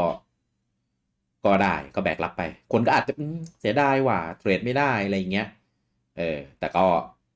ดีดีกว่าไม่มีให้เล่นนะเออเพราะว่าของเดิมอ่ะที่มันเคยเอาเอาเวอร์ชั่นคลาสสิกมาพวกอ่าเลดบูกีนเยลโล่แล้วก็โกลซิลเวอร์มาในใน ทรี ดี เอส อ่ะมันดันมันดันทำให้เทรดตัวได้ไงส่งตัวไปเก็บในแบงค์แล้วก็เอามาโอนใส่ในตัวเกมเวอร์ชันปัจจุบันได้ไงเออทีเนี้ยพออันเนี้ยไม่ได้ก็อาจจะแบบคนก็อ้าวทำไมอ่ะของนั้นยังได้เลยอะไรเงี้ยไม่รู้ว่าเขาจะสื่อสารให้คนให้แฟนๆตรงเนี้ยเข้าใจได้หรือเปล่าแต่ใดๆก็คือโปเกมอนน่ะโกงได้ไม่ใช่โปเกมอนโกงได้ตัวอีมูมันโกงได้มันย้อนเวลาได้มันเซฟเซฟสเตทได้นู่นนี่นั่นบลาบลาไม่รู้ว่าถ้าผมผมเชื่อว่ามันทำให้ปิดปิดไม่ให้ใช้ฟีเจอร์นี้ได้เว้ยตัวอีมูนะเออถ้าปิดฟีเจอร์นี้ได้แล้วก็ให้ให้สื่อสารให้คนให้แฟนๆที่มาเล่นเข้าใจได้ว่าอันเนี้ยให้เล่นแล้วข้อมูลก็อยู่ในนี้เฉยนะโอนไปที่ตัวซึ่งโปเกมอนแบงก์อ่ะเดี๋ยวมันปิดอยู่แล้วล่ะมันคงไม่ได้ให้แบบให้กลับไปใช้หรอกอ่ะโอนไปกับโปเกมอนโฮมหรืออะไรเงี้ยไม่ได้นะอะไรเงี้ยขึ้นมันคำเตือนเลยอ่ะเออผมว่าก็อาจจะจะอ่ารองรับแรงกระแทกได้ดีก็ได้เพราะว่าถ้าโปเกมอนมาแล้วมีปัญหาเนี้ยโดนด่าแน่นอนเออมันมันมันมันมันเป็นเครื่องโดนด่าอยู่แล้วไม่ใช่เครื่องด่าเป็นเครื่องโดนด่าเออทำอะไรมาโดนด่าหมดแหละเออก็ก็ก็ไม่แน่นะครับเพราะถ้าโปเกมอนมาต้องมีระบบลิงก์ครับเพราะว่าไม่งั้นก็ไม่มีทางเก็บตัวให้ครบได้ทุกทุกทุกตัวในในภาคของมันแน่ๆต้องลิงก์กันต้องแลกเปลี่ยนกันต้องรอดูครับแต่หลักก็คือด้วยความที่โปเกมอนไม่ได้เป็นเกม Nintendo ภายใต้ล่มเงาชายคาของ Nintendo นะเออก็นั่นแหละไม่รู้ว่าจะไปดีลมายังไงแบบไหนได้หรือเปล่าแต่ก่อนที่ไปถึงจุดนั้นนะครับเกมของ Nintendo มาให้ครบก่อนทั้งของ Game Boy ทั้งของ Game Boy Advance ซึ่งเหลือเยอะมากถ้ามาเดือนละเกมเงี้ยอยู่ได้อีกเป็นสิบปีอ่ะโอ้ไม่มีทางทันใช่เพราะว่าอย่างไอไอ Super Mario Advance มีสี่ภาคเนี่ยเพิ่งมาภาคเดียวก็เหลืออีกสามภาคเออ Metroid ก็ยังมีอีกหนึ่งภาค Zelda ก็ยังมีอีกเออเพราะอย่างขนาด Mario สามมาได้แสดงว่า Zelda เอ่อ Link to the Past ของ Game Boy Advance ที่พ่วงกับ Link Four Swords อ่ะ Zelda Four Swords อ่ะก็มาได้เหมือนกันเออถ้ามันใช้สูตรเนี้ยนะแล้วก็โอ้ยอีกเยอะอย่าให้พูดเลยได้ได้อีกหลายปีอ่ะยังไม่รวมรวมเกมของ Game Boy Advance อีกเอ้ยของ Game Boy ธรรมดาอีก เอ็น หกสิบสี่ อีกไม่รู้หมดยัง อันนี้ต้องอันนี้อาจจะหมดแล้วจริงก็ได้เพราะว่าอ๋อยังไม่หมด Pokemon Stadium ก็ยังไม่มานี่เออเห็นเห็นว่าไม่มาหรอกอันนี้อันนี้ผมว่านะมามามามาเขาประกาศแล้วไม่ไม่หมายถึงไอ้ไอ้เยอะๆที่พี่บอกว่าจะให้มาหมดอ่ะไม่มาหรอกเพราะว่าเกมเก่าๆที่เป็นของค่ายดังๆอ่ะเขาก็ไม่มาหรอกเขาก็ไปขายอ่ะเขาเอามารวมเลยของเขาไปผมหมายถึงของปู่อ๋อถึงของปู่เออไอ้ไอ้ค่ายอื่นอ่ะไม่ไม่ไม่มาอยู่แล้วล่ะอาจจะได้มาบ้างเล็กๆน้อยๆเออแต่ดูจากดูจากของเกมบอยฟรานตอนเนี้ยของปู่ล้วนๆครับไม่ไม่ไม่มีค่ายอื่นเลยเออส่วนของเกมบอยเอ่อมีค่ายอื่นป่ะวะไม่ไม่มีมั้งก็มีแต่ของปู่เหมือนกันมั้งจริงๆอ่ะอันนี้พูดถึง เอ็น เอส โอ ไอ้ expansion กับไอ้พวกนี้นะผมว่าปู่ควรจะปรับโมเดลใหม่ว่ะคือไม่ต้องเอาค่ายอื่นเลยแต่บอกว่าเกมกูจะเอามาลงทุกเกมเอ่อจริงๆเอาค่ายอื่นมาลงก็ได้ครับเพียงแต่แค่ปู่ไม่ต้องไม่อยากจ่ายตังค์ไม่ได้ไม่เมนไงเออปู่ไม่อยากจ่ายตังค์ครับปู่จังเออเออเพราะอย่างอย่าง E BurgerTime เนี่ยก็ไม่ใช่เกมค่ายปู่กากากอยน่ะไอ้ไอ้ไอ้ไอ้เลดอาริเมอร์เนี่ยเนี่ยก็ไม่ใช่ของปู่เนี่ยก็ของ Konami ไม่ไม่ผมหมายถึงไอเกมค่ายอื่นจะมาลงก็มาแต่ว่าเมนน่ะควรจะเป็นของปู่ให้มันแล้วก็ปู่ควรจะบอกว่าเกมของ Nintendo เองจะมาครบอ๋อเออคือโฟกัสตรงนี้ไปเลยบูจังลืมอะไรไปอย่างเปล่า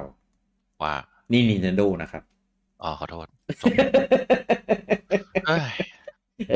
ถ้ามีเงื่อนไขเล่นมีบ่อยไม่ดีมันต้องมันต้องเป็นมาตรฐานที่เราต้องเข้าใจครับว่าก็มันเป็น Nintendo อะครับเราก็เลยแบบบางทีเราอาจจะลืมตัวไงเราอาจจะอยากได้นั่นได้นี่พอสุดท้ายเรามีเรามีบาลานซ์เอ่อมีมีตาช่างว่าอันนี้ Nintendo นะครับเราก็จะได้แบบเออลดลดความเพ้อฝันของเราลงไปซึ่งผมก็โดนผมก็โดนอยู่บ่อย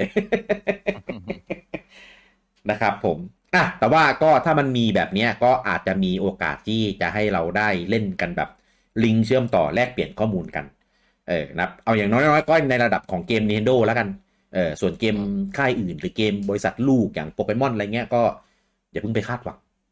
เออมันไม่มีอะไรมาการันตีได้หรอกว่าไอ้พวกนี้มันจะมานะครับผมอ่ะข่าวต่อไปนะครับผมอันนี้เป็นอ่าสิ่งที่เปิดตัวกันตอนอ่าวันMario Day นะครับก็คือวันที่สิบมีนาที่ผ่านมานะครับมาเทนนะครับอันนี้เป็นของฝั่ง Lego นะครับเปิดตัวเอ่อตัว Lego เซตของ Super Mario นะครับเป็นปราสาทคูปป้านะครับผมซึ่งของเดิมอ่ะมันมันยังไม่ได้มีเป็นปราสาทคูปป้าแบบอันนี้นะครับมีปราสาทคูปป้าแล้วก็มีเป็นเอ่อจะเรียกว่าอะไรวะ Dry Dry Bone คูปป้าก็คือเป็นคูปป้าที่แบบเป็นร่างกระดูกเออเป็นเป็นร่างที่แบบตกลาวาไปแล้วเหลือเหลือแต่กระดูกมาสู้อะไรเงี้ยเออนะครับผมก็ใครตามเก็บนะครับของซีรีส์ตระกูลเอ่อมาริโออยู่นะครับก็เดี๋ยวรอเจอกันได้นะครับผมเออเห็นว่ามีมีจำนวนชิ้นอยู่สามร้อยกว่าชิ้นอ๋อก็ไม่เยอะนี่ไม่ไม่ไม่เยอะมากส่วนใหญ่เซตพวกนี้มันไม่ได้เป็นปราสาทแบบสวยๆไงมันเป็นแพลตฟอร์มไว้ให้แบบเอาตัวมาเล่นน่ะอ๋อเล่นเล่นเล่นกระดึกกระดึกใช่ไหมใช่ใช่เล่นแบบเล่นแบบแบบกระโดดจับกันจับกระโดดเองอ่ะจับกระโดดเองไม่ใช่แบบไม่ใช่แบบไอ้กล่องคำถามไม่ใช่แบบคุปปายักษ์อะไรอย่างนั้นเออไม่ได้ไม่ได้เอาเห็นรูปเออไม่ได้เอาไว้สวยนะครับเอาไว้ไว้เล่นกับไอ้ตัวตัวฟิกเกอร์มาริโออะไรพวกนั้นอืมนะครับอ่ะแล้วก็ข่าวต่อไปนะครับระหว่างสัปดาห์ที่ผ่านมานะครับก็มีการให้สัมภาษณ์นะครับของดักเบลเซอร์นะครับก็มีคำถามหนึ่งที่น่าสนใจนะครับก็ก็ถามว่าคิดว่าสวิตช์เครื่องใหม่เนี่ยจะออกมาตอนไหนเออแล้วก็เอ่อเครื่องใหม่เนี่ยมันจะมีฟีเจอร์มีอะไรใหม่ๆมาบ้างเออเขาก็ไม่ได้ตอบเรื่องเครื่องใหม่ครับเขาก็ตอบแค่ว่าเอ่อสวิตช์เครื่องรุ่นปัจจุบันน่ะก็ยังคงอยู่ได้เอ่อจนถึงแบบปีต่อๆไปได้แข็งแรงเข้มแข็งเหมือนเดิมแน่นอนเออแข็งแข็งแรงเข้มแข็งก็หมายถึงแบบพวกยอดขายมาร์เก็ตติ้งอะไรเงี้ยนะเออก็จริงๆจริงๆเรื่องเครื่องใหม่เนี่ยก็เราพูดกันไปเมื่อตอนวันอังคารนะในไลฟ์นะครับเราก็วิเคราะห์นู่นนี่นั่นไปแล้วนะครับก็ผมว่าไอ้ไอ้ไดอะล็อกการตอบของของดักเบลเซอร์เนี่ยเป็นการตอบแบบเตรียมมาไว้อยู่แล้ว เออเห็นคำถามก่อนแล้วแล้วก็มีคนเซตคำตอบเอาไว้ให้ว่า มีคนเซตคำตอบไว้ให้ว่าต้องตอบแบบนี้เออนะครับแล้วเขาก็ตอบแบบตามนี้เป๊ะๆเลยเว้ยคือคำตอบของของดักเบลเซอร์เนี่ยเป็นคำตอบที่แบบเราเขาไม่ไม่ไม่หินอะไรเราเลยครับเพราะเป็นคำตอบที่แบบคัดกรองแล้วเรียบร้อยเออแนวผู้บริหารอยู่แล้วใช่แบบผู้บริหารจ๋าๆเลยซึ่งแบบเขาบอกใช้คำว่า next few years เลยนะก็คือประมาณแบบ สองถึงสาม ปีอ่ะซึ่งเป็นไปได้อีก สองถึงสาม ปีก็คือยังจะขายสวิตช์รุ่นนี้อยู่เงี้ยถูกต้องแต่ก็ไม่แน่นะสวิตช์มันอาจจะไม่ได้หมายถึงสวิตช์รุ่นนี้ก็ได้หมายถึงแบบแบบสวิตช์เนี้ยเฉยๆเออใช่ ไม่รู้รอรอดูกันต่อไปนะครับก็ตามตามบทวิเคราะห์ที่เรากันพูดกันไปเมื่อวันอังคารที่ผ่านมานะครับผมก็ต่อไปนะครับทางอ่า Niantic อ่านะครับหรือบริษัทที่ทำ Pokemon Go ให้กับทาง Pokemon Company อยู่นะครับคือซึ่งซึ่งตอนเนี้ย Pokemon Go มันออกมาเกือบเจ็ดปีแล้วนานมากตอนแรกผมเห็นข่าวแล้วแบบเชี่ยจะเจ็ดปีแล้วเหรอตั้งแต่เราเล่นเล่นตอนตอนนู้นอะตอนที่ออกใหม่ๆแล้วแบบโหยเหอมากคนไปแห่แหนเดินไปตรงจุดนั้นจุดนี้เพื่อตามจับโปเกมอนเออนะครับแล้วก็เกมก็อัปเดตไปเยอะแยะมากมายนะตอนนี้นะผมไม่ได้แบบไม่ได้กลับไปเล่นนานแล้วเออก็ก็ไม่ได้ไปตามละเอียดละเอียดแต่นะเห็นข่าวบ้างผ่านๆนะครับแต่ว่าทาง Niantic นะครับก็ให้สัมภาษณ์ว่าก็จะยังคงนับอัปเดต Pokemon Go อยู่อย่างต่อเนื่องไปอีกเรื่อยๆยังทำอยู่ใช่ไหมยังทำอยู่เออยังทำอยู่ทุกวันนี้ก็ยังมีอีเวนต์มีแคมเปญมีแบบแฟนมีตไปนัดเจอกันมีอีเวนต์พิเศษในในแต่ละพื้นที่อะไรประมาณนี้เออนะครับผมซึ่งซึ่งก็โอเคเพราะว่า Pokemon น่ะมันยังมีคอนเทนต์อีกเยอะมากที่จะให้ไปปรากฏอยู่ใน Pokemon Go อ่ะเออขนาดเจนทำได้อย่างในเทเลอร์แรกยังเทเลอร์แรกโอ้ยมันจะไปได้ได้ยังไงเรา โอ้โหเกือบลืมไปแล้วเออมันก็ไม่ได้อย่างนั้นมันเป็นเทเลอร์ไว้ไว้โปรโมทอยู่แล้วมันเป็นภาพภาพม็อกอืมนะครับแล้วก็เอ่อตัวตัวโปเกมอนน่ะที่อยู่ในโปเกมอนโกะมันก็ยังมีไม่ถึงจนถึงเจนล่าสุดเออนะแต่ว่ามันก็ค่อยอัปเดตมาเรื่อยๆแล้วก็มีตัวมีตัวล่าสุดบางตัวที่แบบไปปรากฏตัวอะไรเงี้ยเออก็ก็มีบ้างเออนะครับก็ใครที่ยังเล่นโปเกมอนโกอยู่ก็อ่าดีๆด้วยนะครับก็ยังได้ได้เล่นต่อไปนะครับแล้วก็เดี๋ยวเตรียมมีออกอุปกรณ์เสริมที่ชื่อว่าโปเกมอนอ่าโก plus plus นะครับชื่อแบบแปลกๆนะครับก็ใช้ร่วมกับโปเกมอนสลีปได้ด้วยนะครับแล้วก็อ๋อตอนนี้มันทำการเชื่อมต่อกันกับของ Pokemon Scarlett and Violet ได้แต่อย่าเพิ่งเชื่อมนะครับมันมีบั๊กเหมือนที่เราอัปเดตไปเมื่อสัปดาห์ก่อนๆเออนะมีบั๊กเซฟหายเอ๊ะบูจังไม่ได้มาเหรอเอพิโซดนั้นถ้าเป็นโปเกมอนผมจะปิดหูโอ้ย โอเคนะครับข่าวต่อไปนะครับอ่ะระหว่างที่ตอนนู้นนะครับที่มีข่าวว่า Microsoft ไปอ่าจับมือกันกับ Nintendo นะครับเซ็นสัญญานะครับให้มั่นหมายว่าจะมี Call of Duty มาลงบนเครื่อง Nintendo Switch ใช่ไหมเอออ่าเครื่อง Nintendo ไม่สัญญาไม่ได้บอกว่างั้นแต่เขาก็บอกว่าจะมี Call of Duty มาลง Switch ได้แน่นอนนะครับโดยเฉพาะไอ้ภาค Modern Warfare สองเออก็ระหว่างนั้นนะครับก็มีไปเซ็นสัญญาแบบเนี้ยกับอีกหลายค่ายเลยเอออย่างก่อนหน้านู้นก็มีค่ายที่ชื่อว่า Boosteroid นะครับก็เป็นค่ายสตรีมมิ่งเหมือนกันนะครับล่าสุดนี่ไป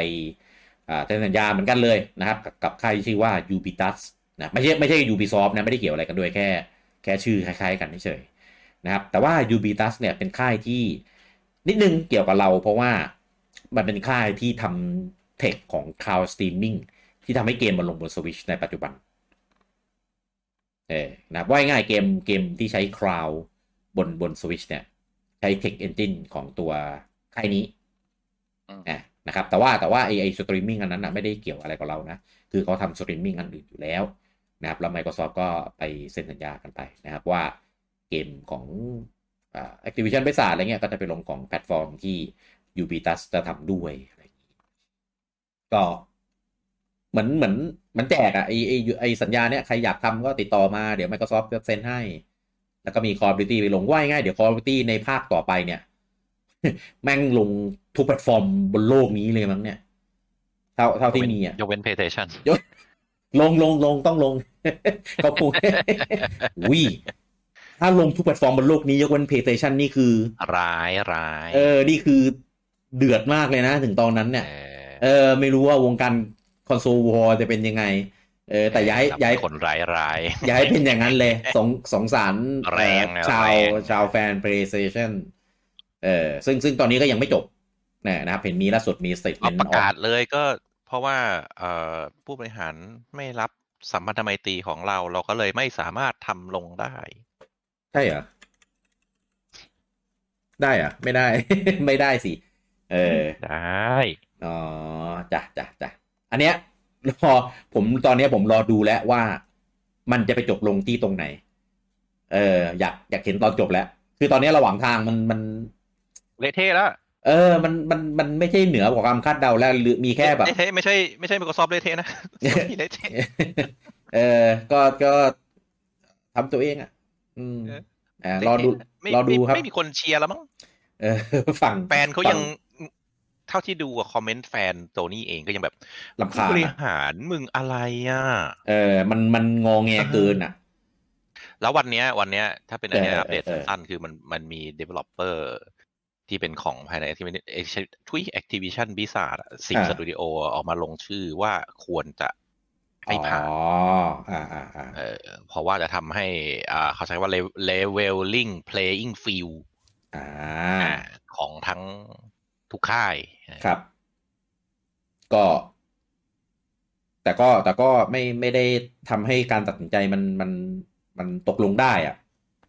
เออแต่ก็มีเป็นเป็นส่งส่งผลเออเกี่ยวกับส่งผลเพราะตอนนี้คนที่ตัดสินนะเขาก็จะมองอยู่ว่าเอ้ยรอบข้างอ่ะก็คืออ่ะเสียงแทบจะทุกคนยกเว้นยกเว้นคนที่อยู่ฝ่าย Sony อ่ะก็บอกว่าเฮ้ยทำมันทำให้เสมอภาคเพราะว่าไอ้องค์กรที่ตัดสินมันเป็นองค์กรเพื่อเพื่อการกลางผูกขาดเพื่อการความไม่เสมอภาคเพื่อการความอะไรประมาณเนี้ยอืมถ้าคนทำงานผู้บริโภคแล้วนั้นส่งเสียงบอกเฮ้ยอย่างเงี้ยมันจะทำให้ leveling playing field อ่าก็คือทุกคนอยู่ในอยู่ในฟิลที่ระนาบเดียวกันอืมอืมอ่า leveling คือแบบทำให้มันแบนๆราบๆมาระนาบเดียวกันครับก็ก็มันก็น่าจะผ่านไปได้อย่างดียกเว้นจะมีพลังผลักดันอะไรบางอย่างพลังมืดเออพลังผลักดันอะไรบางอย่างสองร้อยห้าสิบ เสียงมาโหวตอะไรเงี้ยเดี๋ยวๆๆๆๆสมาคม ซี เอ็ม เอ ไม่ได้มีเสียงเยอะขนาดนั้นโอเคโอเคอ่ะๆรอรอดูตอนจบครับระหว่างทางนี้มันก็ไม่มีอะไรแล้วล่ะมันก็สเปซสปะไปตามตามที่เราเห็นแล้วนะเออข่าวต่อไปนะครับอ่ะก็ยังเป็นของ Microsoft อยู่นะครับตอนนี้นอกจากเมื่อสัปดาห์ก่อนเนี่ยปู่ออกมาคอนเฟิร์มนะครับว่าปีนี้ไม่ไป อี ทรี นะจ๊ะตอนนี้ Microsoft ออกมาคอนเฟิร์มเหมือนกันว่าฉันก็ไม่ไปด้วยเหมือนกันจ้ะว่าง่ายๆตอนนี้นะครับคอนเฟิร์มแบบ Official นะครับสามเจ้าหลักที่มีคอนโซลนะครับ Xbox เอ่อ Sony แล้วก็ Nintendo มีใครไปเลยครับเอ่อถ้าถ้าอ่ะครับว่าถ้าผมเป็นผู้จัดงานนะกูนอนตีนกาหน้าผากแล้วนอนตีนกาหน้าผากจะจัดงานไปทำไมว่าถ้าเจ้าที่เป็นแบบแพลตฟอร์มใหญ่สามเจ้าไม่ไปอ่ะคือตอนนี้แต่ก่อนน่ะก็คือ Sony เริ่มก่อนว่าเอ้ยไม่ไปเพราะว่าตั้งแต่ปีนู่นเขาอ้างว่าเอ้ยก็ผมไม่มีอะไรไปโชว์ผมเลยไม่ไปอืมอ่าแล้วปีต่อมาก็ปีต่อต่อต่อมาก็ Microsoft ก็ไม่ไปแต่ Microsoft จัดใน Hall ข้างๆจัดเองอ่าก็เหลือแต่ Nintendo ซึ่ง Nintendo ก็สุดท้ายก็อ่าไม่ไปอ่าไม่ไปเพราะเพราะเพราะโควิดอืมแล้วอีกทีก็ไม่ได้จัดเออก็นู่นนี่นั่นแล้วก็สุดท้ายก็คือ Digital เอ่อ Digital Event ของ อี ทรี ก็ไม่มีอืมอ่าแล้วปู่ก็ไม่มี Direct ด้วยก็เลยแบบอ้าวๆทุกคนไม่ไปแล้วกูจะไปทำไมอะไรประมาณนี้เออซึ่งผมคิดว่าอ่าช่วงนั้นน่ะ Microsoft เขาก็คงเหมือนเดิมเพราะเขาคงจัดในห้องของตัวเองส่วน Sony เขาคงมี State of Play อะไรของเขาแล้วก็ก็ไม่จำเป็นต้องจัดงานแล้วนี่ก็ก็ทำเป็น Digital Event คนก็ดูส่วนปู่ก็เรื่องกูไปไม่ไปกับเรื่องกูและตะลมเออและตะลมซึ่ง อ, อันเนี้ยเชื่อมโยงกับตอนไลฟ์ของเราครั้งก่อนนิดนึงคือไลฟ์ของเราวิเคราะห์ว่าอ่าเครื่องใหม่มันอาจจะเปิดตัวช่วงอ่ะมันอ่ะมันอาจจะขายในช่วงปลายปีหรือต้นปีหน้าหรืออะไรก็ตามแต่ผมว่าถ้าถ้าปู่จะทำอย่างนั้นปู่ควรจะมีอีเวนต์ของตัวเองอืมถ้ามีอีเวนต์ของตัวเองก็ไม่จำเป็นไง ก็ไม่ต้องก็ก็ทำเป็นฮอลล์ทำอะไรของตัวเองซึ่งสล็อตไทม์ก็อาจจะไม่ต้องมาชนกันเพราะว่าถ้าบอกว่าจะมีอีเวนต์ของตัวเองเป็นเป็นเป็นสล็อตไทม์สล็อตอีเวนต์ใหญ่ๆแล้วอ่ะครับก็ไม่จำเป็นต้องไปอีเวนต์อีกใช่แล้วก็เชิญสื่อพอไม่ต้องไม่ต้องแบบคนทั่วไปอะไรเงี้ยเออผมว่าทำได้ทำแบบ Samsung ได้ทำเป็นสองนะอันนั้นก็เป็นคนที่ได้รับเชิญทั้งนั้นนะก็ไม่ได้เป็นคนทั่วไปไงอ่ามันมีวันที่ให้คนทั่วไปเดินด้วยพี่อ๋อแต่แบบเป็นหลังๆทีหลังอะไรอย่างนี้มันจะมีวันของเพรสที่ทำเป็นงานอ่าใช่ไหมอ่าที่มีแบบมันจะมีมีคอนเฟอเรนซ์นะเขาจะทำเป็นทำเป็นห้องข้างๆเป็นห้องเหมือนห้องโชว์รูมอ่าอ่าอ่าวันแรกก็เพรสเข้าแหละแล้ววันต่อมาก็ก็ให้คนเข้าแต่คนเข้าก็ไม่มีฮอลล์แล้วไงไม่มีงานในฮอลล์ไงก็แบบดูดูดูเฉยๆแล้วแล้วเราจะได้เยือนได้ยนต์ไหมพี่ก็ไปสิครับจัดญี่ปุ่นนะพี่จะฝืนไปจัดจัดสิงคโปร์จะดีมากถ้าจัดอเมริกาก็ฝันไปเถอะเออพี่ก็พี่ก็บินไปสิครับไม่ไม่ต้องไม่ต้องพูดถึงบัดเจ็ตหรอกแค่แค่ไปทำวีซ่ากูก็ไม่ได้ไปแล้วล่ะเออก็ติดแบ็คลิสต์เหรอเออใช่ติดแบ็คลิสต์ทุยหูถ่ายหูไม่ชัดไงอ๋อถ่ายหูไม่ชัดโอเคเออหูไม่ชัดก็เลยแบบจะไม่ได้ไปผมผมผมบังหูเออเออใช่ผมบังผมบังหูต้องโกนหัวโกนหัวก็ไม่ได้อีกไม่เหมือนในบัตรประชาชนบัตรประชาชนใหม่พี่บอกปัญหาโอ้ยมีมีมีมีปัญหาเลยนะถ้าเพิ่งถ้าเพิ่งถ่ายบัตรประชาชนเนี่ยจะมีปัญหาเลยเพราะว่ามันจะมีมีพิรุธด้วยว่าทำไมเพิ่งไปถ่ายบัตรประชาชนมาอะไรเงี้ยเออนี่นะทำทำอะไรก็อดไปหมดแหละกูไม่ไม่เคยเงินในบัญชีไปสักสิบล้านอะไรนะใส่เงินในบัญชีไปสักสิบล้านเออกูไปแอบไปในเรือคาร์โก้แล้วไปโดดว่ายน้ำลงที่ฝั่งยังจะมีสิทธิ์เข้าได้ง่ายกว่าเลยโดนยามชายฝั่งยิงตายยังนิดถึงว่าไปถึงฝั่งอีกอ่ะผมยังนึกถึงว่าโดนฉลงฉลามอะไรพวกนี้แดกเลยนะเออไม่ได้ออกรอบฝั่งครับอ่ะข่าวต่อไปนะครับอันนี้เป็นของ Konami นะครับซึ่งตอนนี้ก็ออกมาแล้วนะครับกับ ดี แอล ซี ของ Dead Cell นะชื่อว่า Return to Castlevania ซึ่งก็เป็น ดี แอล ซี ที่เป็นการคอลแลบที่อลังการมากเออนะครับใส่ให้คอนเทนต์ไปแบบเต็มเหนียวว่าง่ายๆคือ Death Cell มันก็เป็นเกมแนว Metroidvania อยู่แล้วล่ะเพียงเพียงแต่ว่ามันเป็นอ่าคือคอคอเกมมันเป็นอ่าโลคไลท์นะครับแต่ว่าสไตล์ในการเดินด่านมันมันก็เป็นแบบแนว Metroidvania ไงเออก็เป็นการฉลาดมากที่ไปไปคอลแลบกับเจ้านี้เพราะว่า Death Cell มันก็เกมอ่าออก ดี แอล ซี มีฐานคนเล่นอะไรเงี้ยอย่างต่อเนื่องนะครับก็เป็นเป็นการโคลาโบที่ทำให้เกมแบบแข็งแกร่งนะครับแล้วก็ได้ได้ได้ใจแฟนๆ Castlevania ไปอีกดอกหนึ่งด้วยนะครับก็ก็เลยกลายเป็นว่าตอนนี้เอ่อ Dead Cell ก็มีกลุ่มผู้เล่นเนี่ยเพิ่มขึ้นมาเยอะมากเออแล้วก็ได้กลุ่มผู้เล่นจากของอ่า Castlevania เพิ่มเข้าไปด้วยแฟนๆก็เลยถามถามกันว่าแบบเอ้ยแล้วอย่างนี้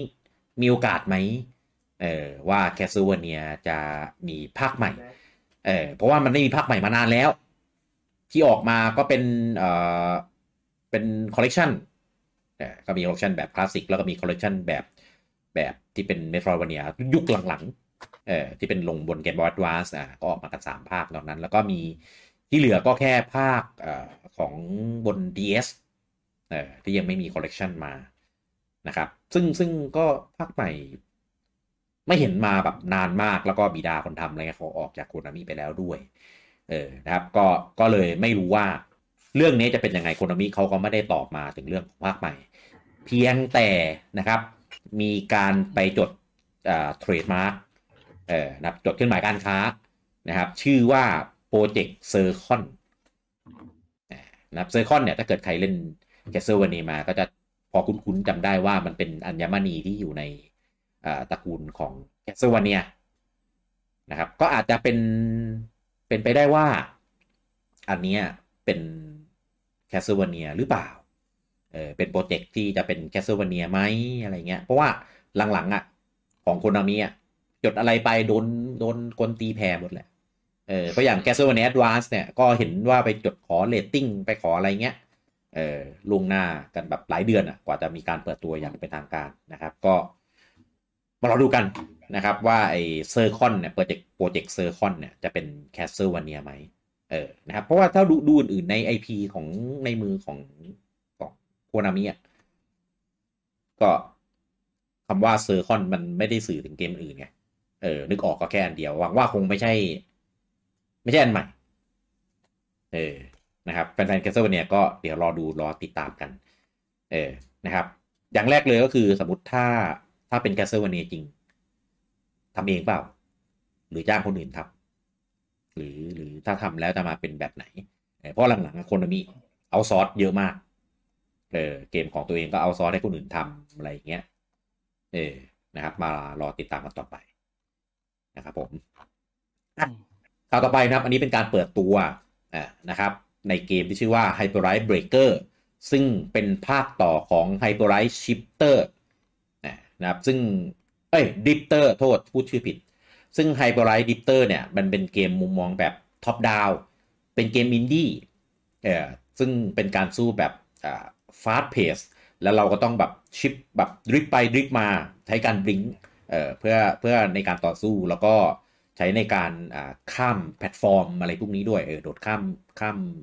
ข้ามเกาะข้ามพื้นที่มันมีแก๊ปมีอะไรเงี้ยเออแล้วก็มีคัตซีนเป็นแบบแบบพิกเซลเลตสวยดีนะครับก็เป็นเกมที่ดังอยู่นะครับแต่ตอนนี้ภาคแรกออกมาพอภาคสองปุ๊บเปลี่ยนเป็นเกมแบบ full ทรี ดี action adventure เลยก็เลยโอ้โหทำไมมันเปลี่ยนไปได้แบบไกลขนาดนั้นอ่ะจริงๆไม่ก็ไม่น่าใช้ชื่อเดิมปะถ้าจะเปลี่ยนขนาดนั้นเออมันเป็น Hyper Light Breaker ไงเออคือ Hyper Light อาจจะเป็นเหมือนแบบเป็นเป็น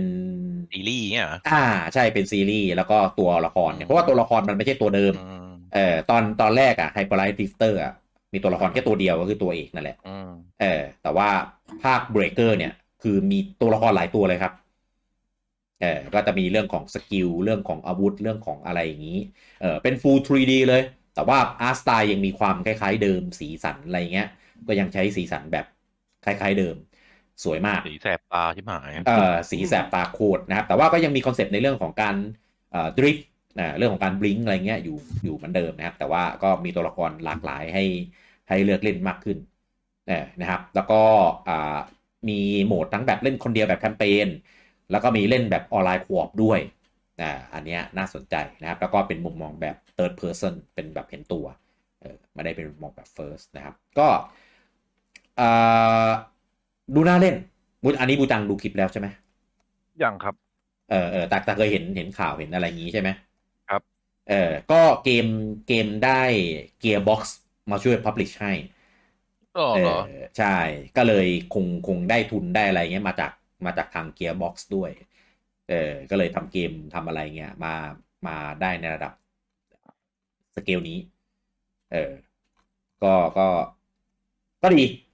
เออนะครับเพราะว่าถ้าเกิดทำมาเป็นแบบเดิมเนี่ยมันก็ก็ก็เรียกว่าไงอ่ะมันก็ดูอาจจะไม่ได้เปลี่ยนแปลงมากสำหรับเกมแบบอินดี้นะเออแต่พอใช่แต่พออินดี้มันค่อนข้างจะเรียกว่าเป็นขาลงอินดี้ไหมคือผมไม่เห็นอินดี้แต่เด่นๆดังๆมานานมากแล้วเออเหมือนเหมือนมันหลังจากแล้วฮาร์ดดิสก์ก็ไม่ค่อยมีอะไรดังๆเลยนะอ่าใช่มันดูตันๆอ่ะแล้วก็คือแบบถ้ามีก็คือแบบฉีกแบบฉีกไปเลยฉีกกันแบบมันเป็นแนวแบบเฉพาะกิจไปอ่ะมันก็แบบไม่ได้ดังแบบแมสเป็นกระแสอะไรอย่างเงี้ยเออใช่ใช่ใช่อ่ะก็ดูน่าเล่นดีนะครับวันขายเนี่ยยังยังอ่ะไม่ได้กำหนดอ่านะครับผมก็ใครที่ชอบภาคแรกนะแล้วก็สนใจภาคสองหรือว่าดูเทรลเลอร์ในภาคสองแล้วรู้สึกรู้สึกว่าน่าเล่นนะครับก็ลองไปดูคลิปตัวเกมเพลย์ที่เขาเปิดเผยมานะครับผมแล้วก็รอวันขายที่จะประกาศในต่อๆไปนะครับอ่ะช่วงท้ายนะครับยอดขายเช่นเคยนะครับผมเริ่มที่ของฝั่ง ยู เค นะครับสัปดาห์นี้นะ Hogwarts Legacy ก็ยังคงยืนเป็นอันดับหนึ่งอยู่นะครับผมอันดับสองนะครับเป็นของ FIFA ยี่สิบสามนะครับขึ้นมาจากที่สามอ่าอันดับสามนะครับ Mario Kart แปด Deluxe นะครับขึ้นมาจากที่ห้าอันดับที่สี่นะครับตกมาจากที่สองกับ Metroid Prime Remaster อ่ะเริ่มตกแล้วแต่ว่าก็ยังตกไม่เยอะนะครับก็ยังขายดีอยู่ในตลาดของฝั่งนี้นะครับอันดับที่ห้านะครับตกมาจากที่สี่นะครับกับ God of War Ragnarok อันดับที่หกขึ้นมาจากที่สิบนะครับกับ Grand Theft Auto ไฟว์ อันดับเจ็ดตกมาจากที่เก้าอ่าขึ้นมาจากที่เก้ากับ Minecraft ของ Nintendo Switch อันดับที่แปดนะครับตกมาจากที่เจ็ดกับ Call of Duty Modern Warfare สองอันดับที่เก้าขึ้นมาจากสิบเอ็ดนะครับกับ Nintendo Switch Sportsแล้วก็อันดับสิบนะครับขึ้นมาจากที่สิบสามกับ Animal Crossing New Horizons ครับผมต่อไปเป็นของฝั่งญี่ปุ่นนะครับอันดับหนึ่งนะครับก็ยังคงเป็น Kirby Return to Dream Land Deluxe อยู่ดีนะครับซึ่งขายดีมากผมไม่คิดว่ามันจะติดชาร์ตอันดับหนึ่งหลายสัปดาห์ขนาดนี้นะ เออสัปดาห์นี้ได้ไปอยู่ที่ สามหมื่นสองพันหนึ่งร้อยสามสิบสอง ชุดยอดรวมอยู่นี่อยู่ที่ สองแสนแปดหมื่นสามพันเจ็ดร้อยสี่สิบสี่ ชุดแล้วเออเออก็เป็นเกมรีมาสต์รีเมคแบบหนึ่งต่อหนึ่งที่ที่ที่น่าจะยอดไปจบอยู่แบบแบบเวอร์ไวนะถ้าถึงตอนวันผลประกอบการผมคิดว่าน่าจะอยู่ประมาณแบบล้านสองล้านได้เลยเออถ้าญี่ปุ่นทำได้ขนาดนี้อันนี้คือแบบเวอร์ชั่นแผ่นอย่างเดียวด้วยนะเออไม่นับกับดิจิตอลเขาไม่เขาจะไม่รายงานดิจิตอลอ่าใช่ถ้าใครอยากดูดิจิตอลมันก็ดูก็ได้แค่อันดับไงใน eShop อ่ะเออก็จะเห็นได้ชัดรับอยู่อันดับไหนแต่ว่าดิจิตอลไม่ได้ไม่ได้อยู่อันดับที่แบบดีมากนะของญี่ปุ่นนะเออก็คงไปแบบคนนิยมแผ่นอยู่แล้วไงส่วนใหญ่เออดิจิตอลก็ดีขึ้นก็ไม่แบบไม่ไม่ได้ไม่ได้ไม่นิยมเหมือนสมัยก่อนใช่แต่ก็ก็ยังไม่ใช่เมนสตรีมใช่ใช่ใช่เพราะว่าเขาซื้อง่ายถูกถูกก็เดินไปปากซอยบ้านก็มีแล้วอะไรเงี้ยเดินปากซอยทำไมล่ะซื้อใน eShop ก็ได้มั้งอ๋อแต่อยากได้เก็บการ์ดไว้ถึงแผ่นอ๋อแผ่นแผ่นโอเคโทษ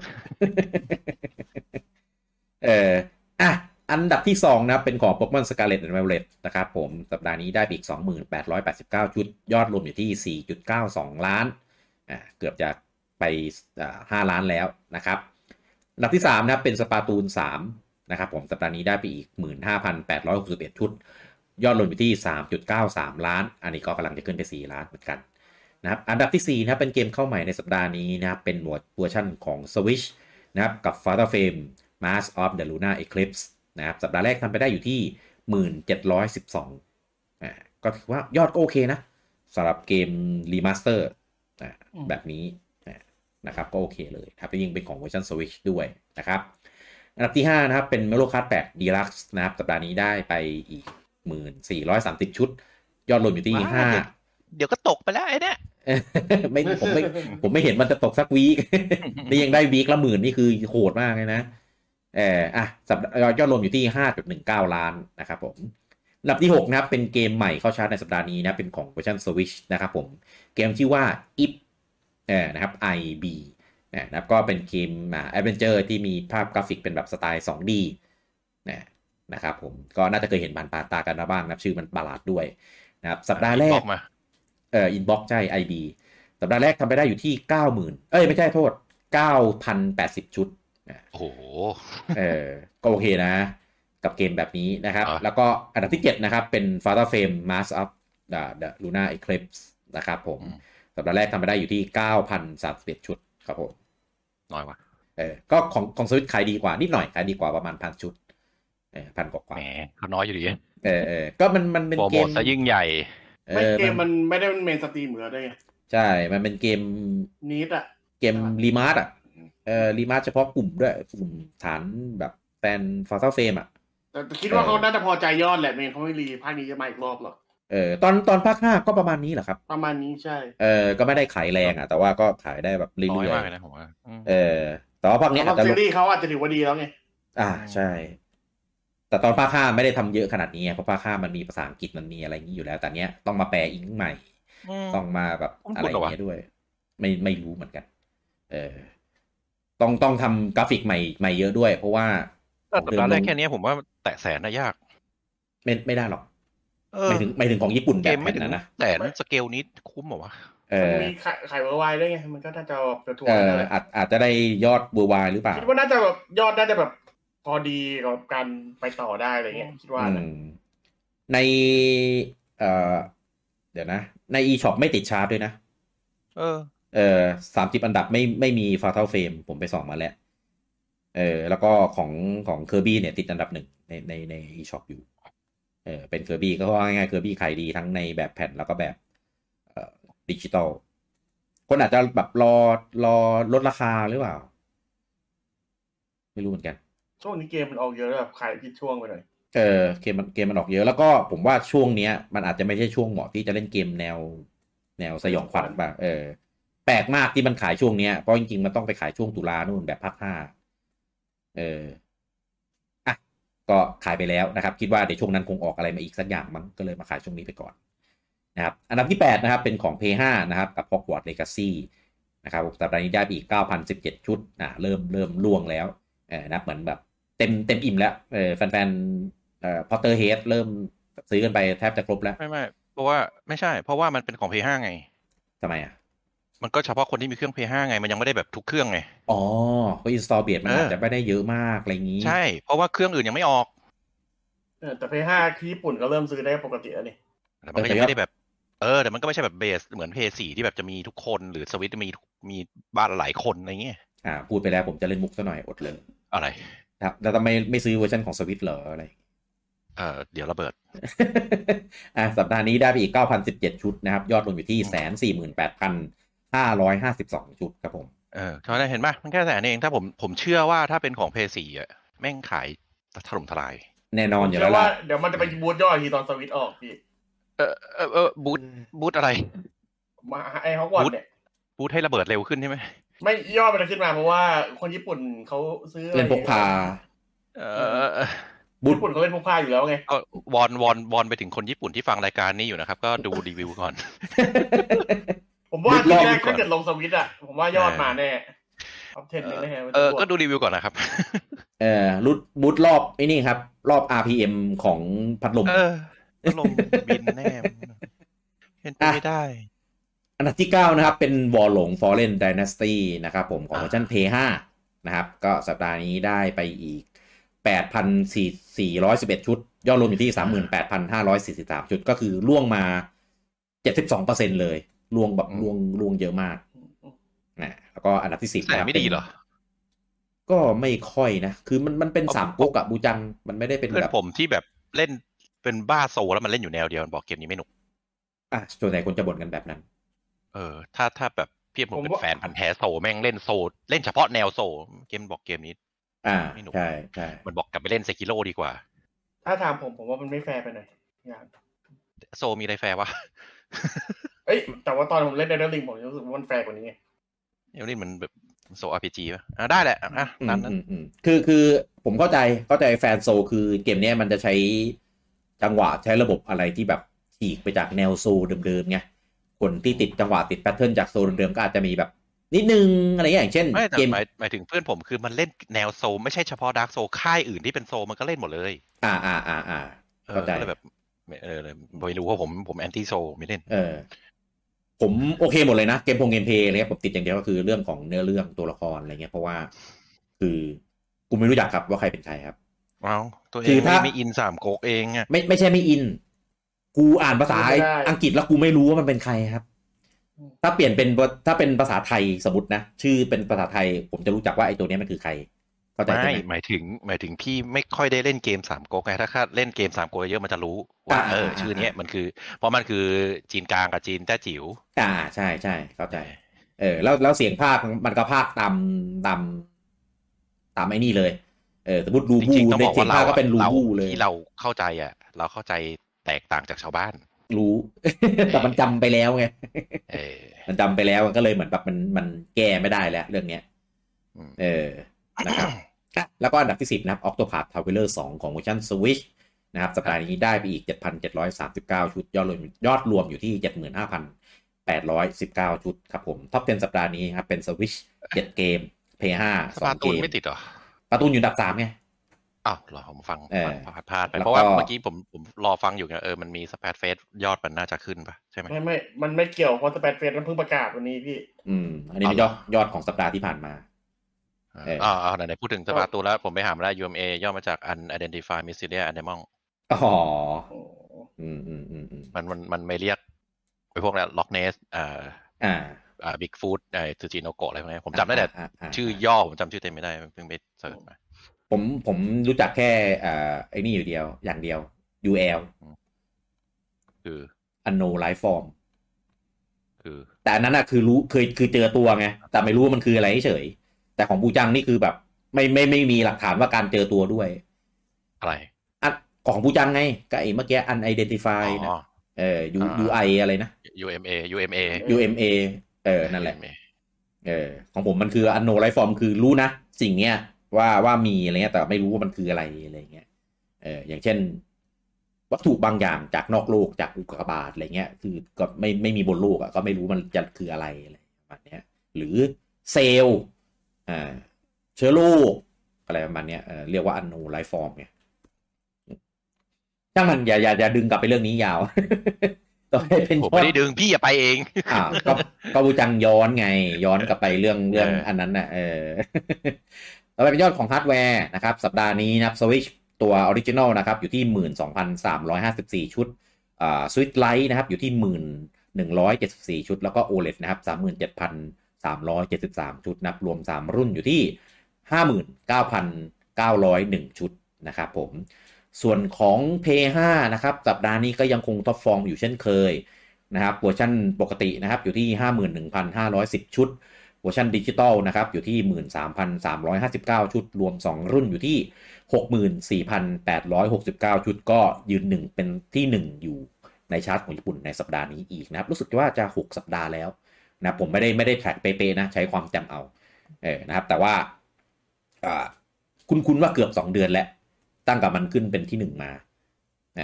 นะครับก็ก็แต่ว่าก็ก็ล่วงลงมาเยอะนะสัปดาห์นี้ล่วงมาประมาณแบบเกือบๆ หนึ่งหมื่นสามพัน อ่ะ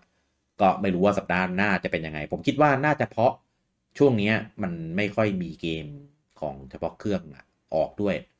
เออยอดมันก็เลยเหมือนเหมือนเหมือนล่วงๆมาหน่อยนึงเดี๋ยวเดี๋ยวสัปดาห์หน้าที่มี Resident Evil อ่ะคือยังไงคนมันต้องซื้อเล่นบนเครื่องนี้อ๋อมันมี พี เอส โฟร์ ด้วยว่ะก็ไม่แน่พอ Resident Evil โฟร์มันลง พี เอส โฟร์ ด้วยแต่คนก็น่าจะซื้อ พี ไฟว์ เยอะกว่าป่ะแต่ install base ก็ก็มาเวทใช่เบสมันก็ยังอยู่ที่สี่อยู่แล้วผมว่าเออๆรอรอดูรอดูแต่ผมว่านะมันจะพุ่งพุ่งกระฉูดแบบหยุดไม่อยู่ตอน Final สิบหกออกตอนนู้นน่ะ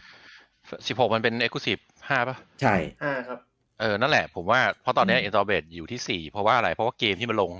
อ่ามันก็ลงสี่ไงอ่าๆๆคนก็เลยแบบทำไมอ่ะความจำเป็นคืออะไรแต่พอถ้าถ้ามันมี Exclusive ที่มันแบบเออใหญ่ๆอะไรเงี้ยเออแล้วก็ก็แบบจะเป็นต้องซื้อเครื่องครับ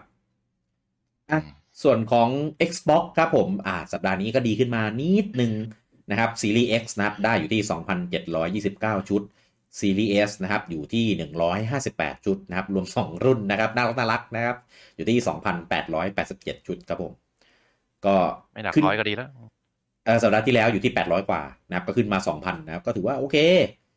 เออนะครับก็ตอนนี้ Xbox เขาขึ้นราคาแล้วนะครับที่ตลาดญี่ปุ่นญี่ปุ่นใช่แต่ว่าก็ยังมีปัญหาเรื่องของ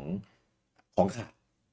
เออไม่รู้เกิดอะไรขึ้นว่าซัพพลายซัพพลายของญี่ปุ่นถึงได้ขาดตลาดช่วงเนี้ยคือคือขายได้ สองพัน แล้วยังขาดด้วยนะมันคือเขาก็ขายน้อยไงเขาเลย forecast ได้น้อยไงเออมันเป็นจังหวะพอดีพอดีนะ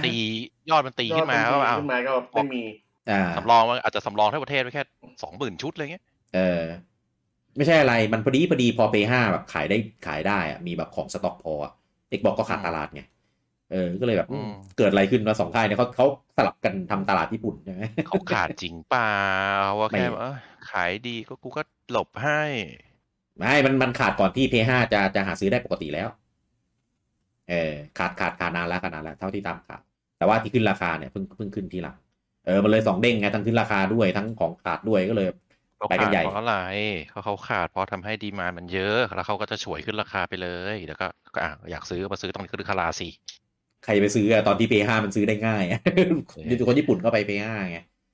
ไม่แต่อันนี้คือแท็กติกปกตินะคือก่อนที่ขึ้นราคาต้องทำของขาดก่อนเออไม่แต่นี่มันมีคู่แข่งไงก็อาจจะแบบจังหวะไม่ดีเปล่าไม่รู้ผมว่าคนที่จะซื้อมันก็ซื้ออยู่แล้วอะเพราะเพราะคนที่จะซื้อ Xbox ในญี่ปุ่นอะมันก็จะเป็นคนที่แบบอ่ะก็กูจะซื้อ Xbox อะอืมอืมอืมเข้าใจเออมันไม่ใช่แบบ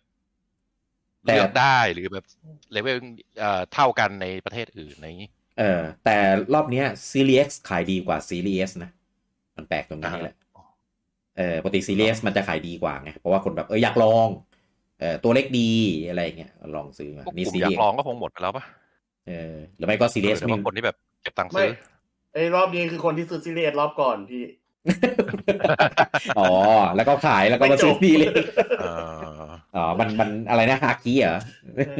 เออเออหมดไฟระเบิดอ่ะหมดแล้วนะครับข่าวของสัปดาห์นี้นะครับกับ Week to Week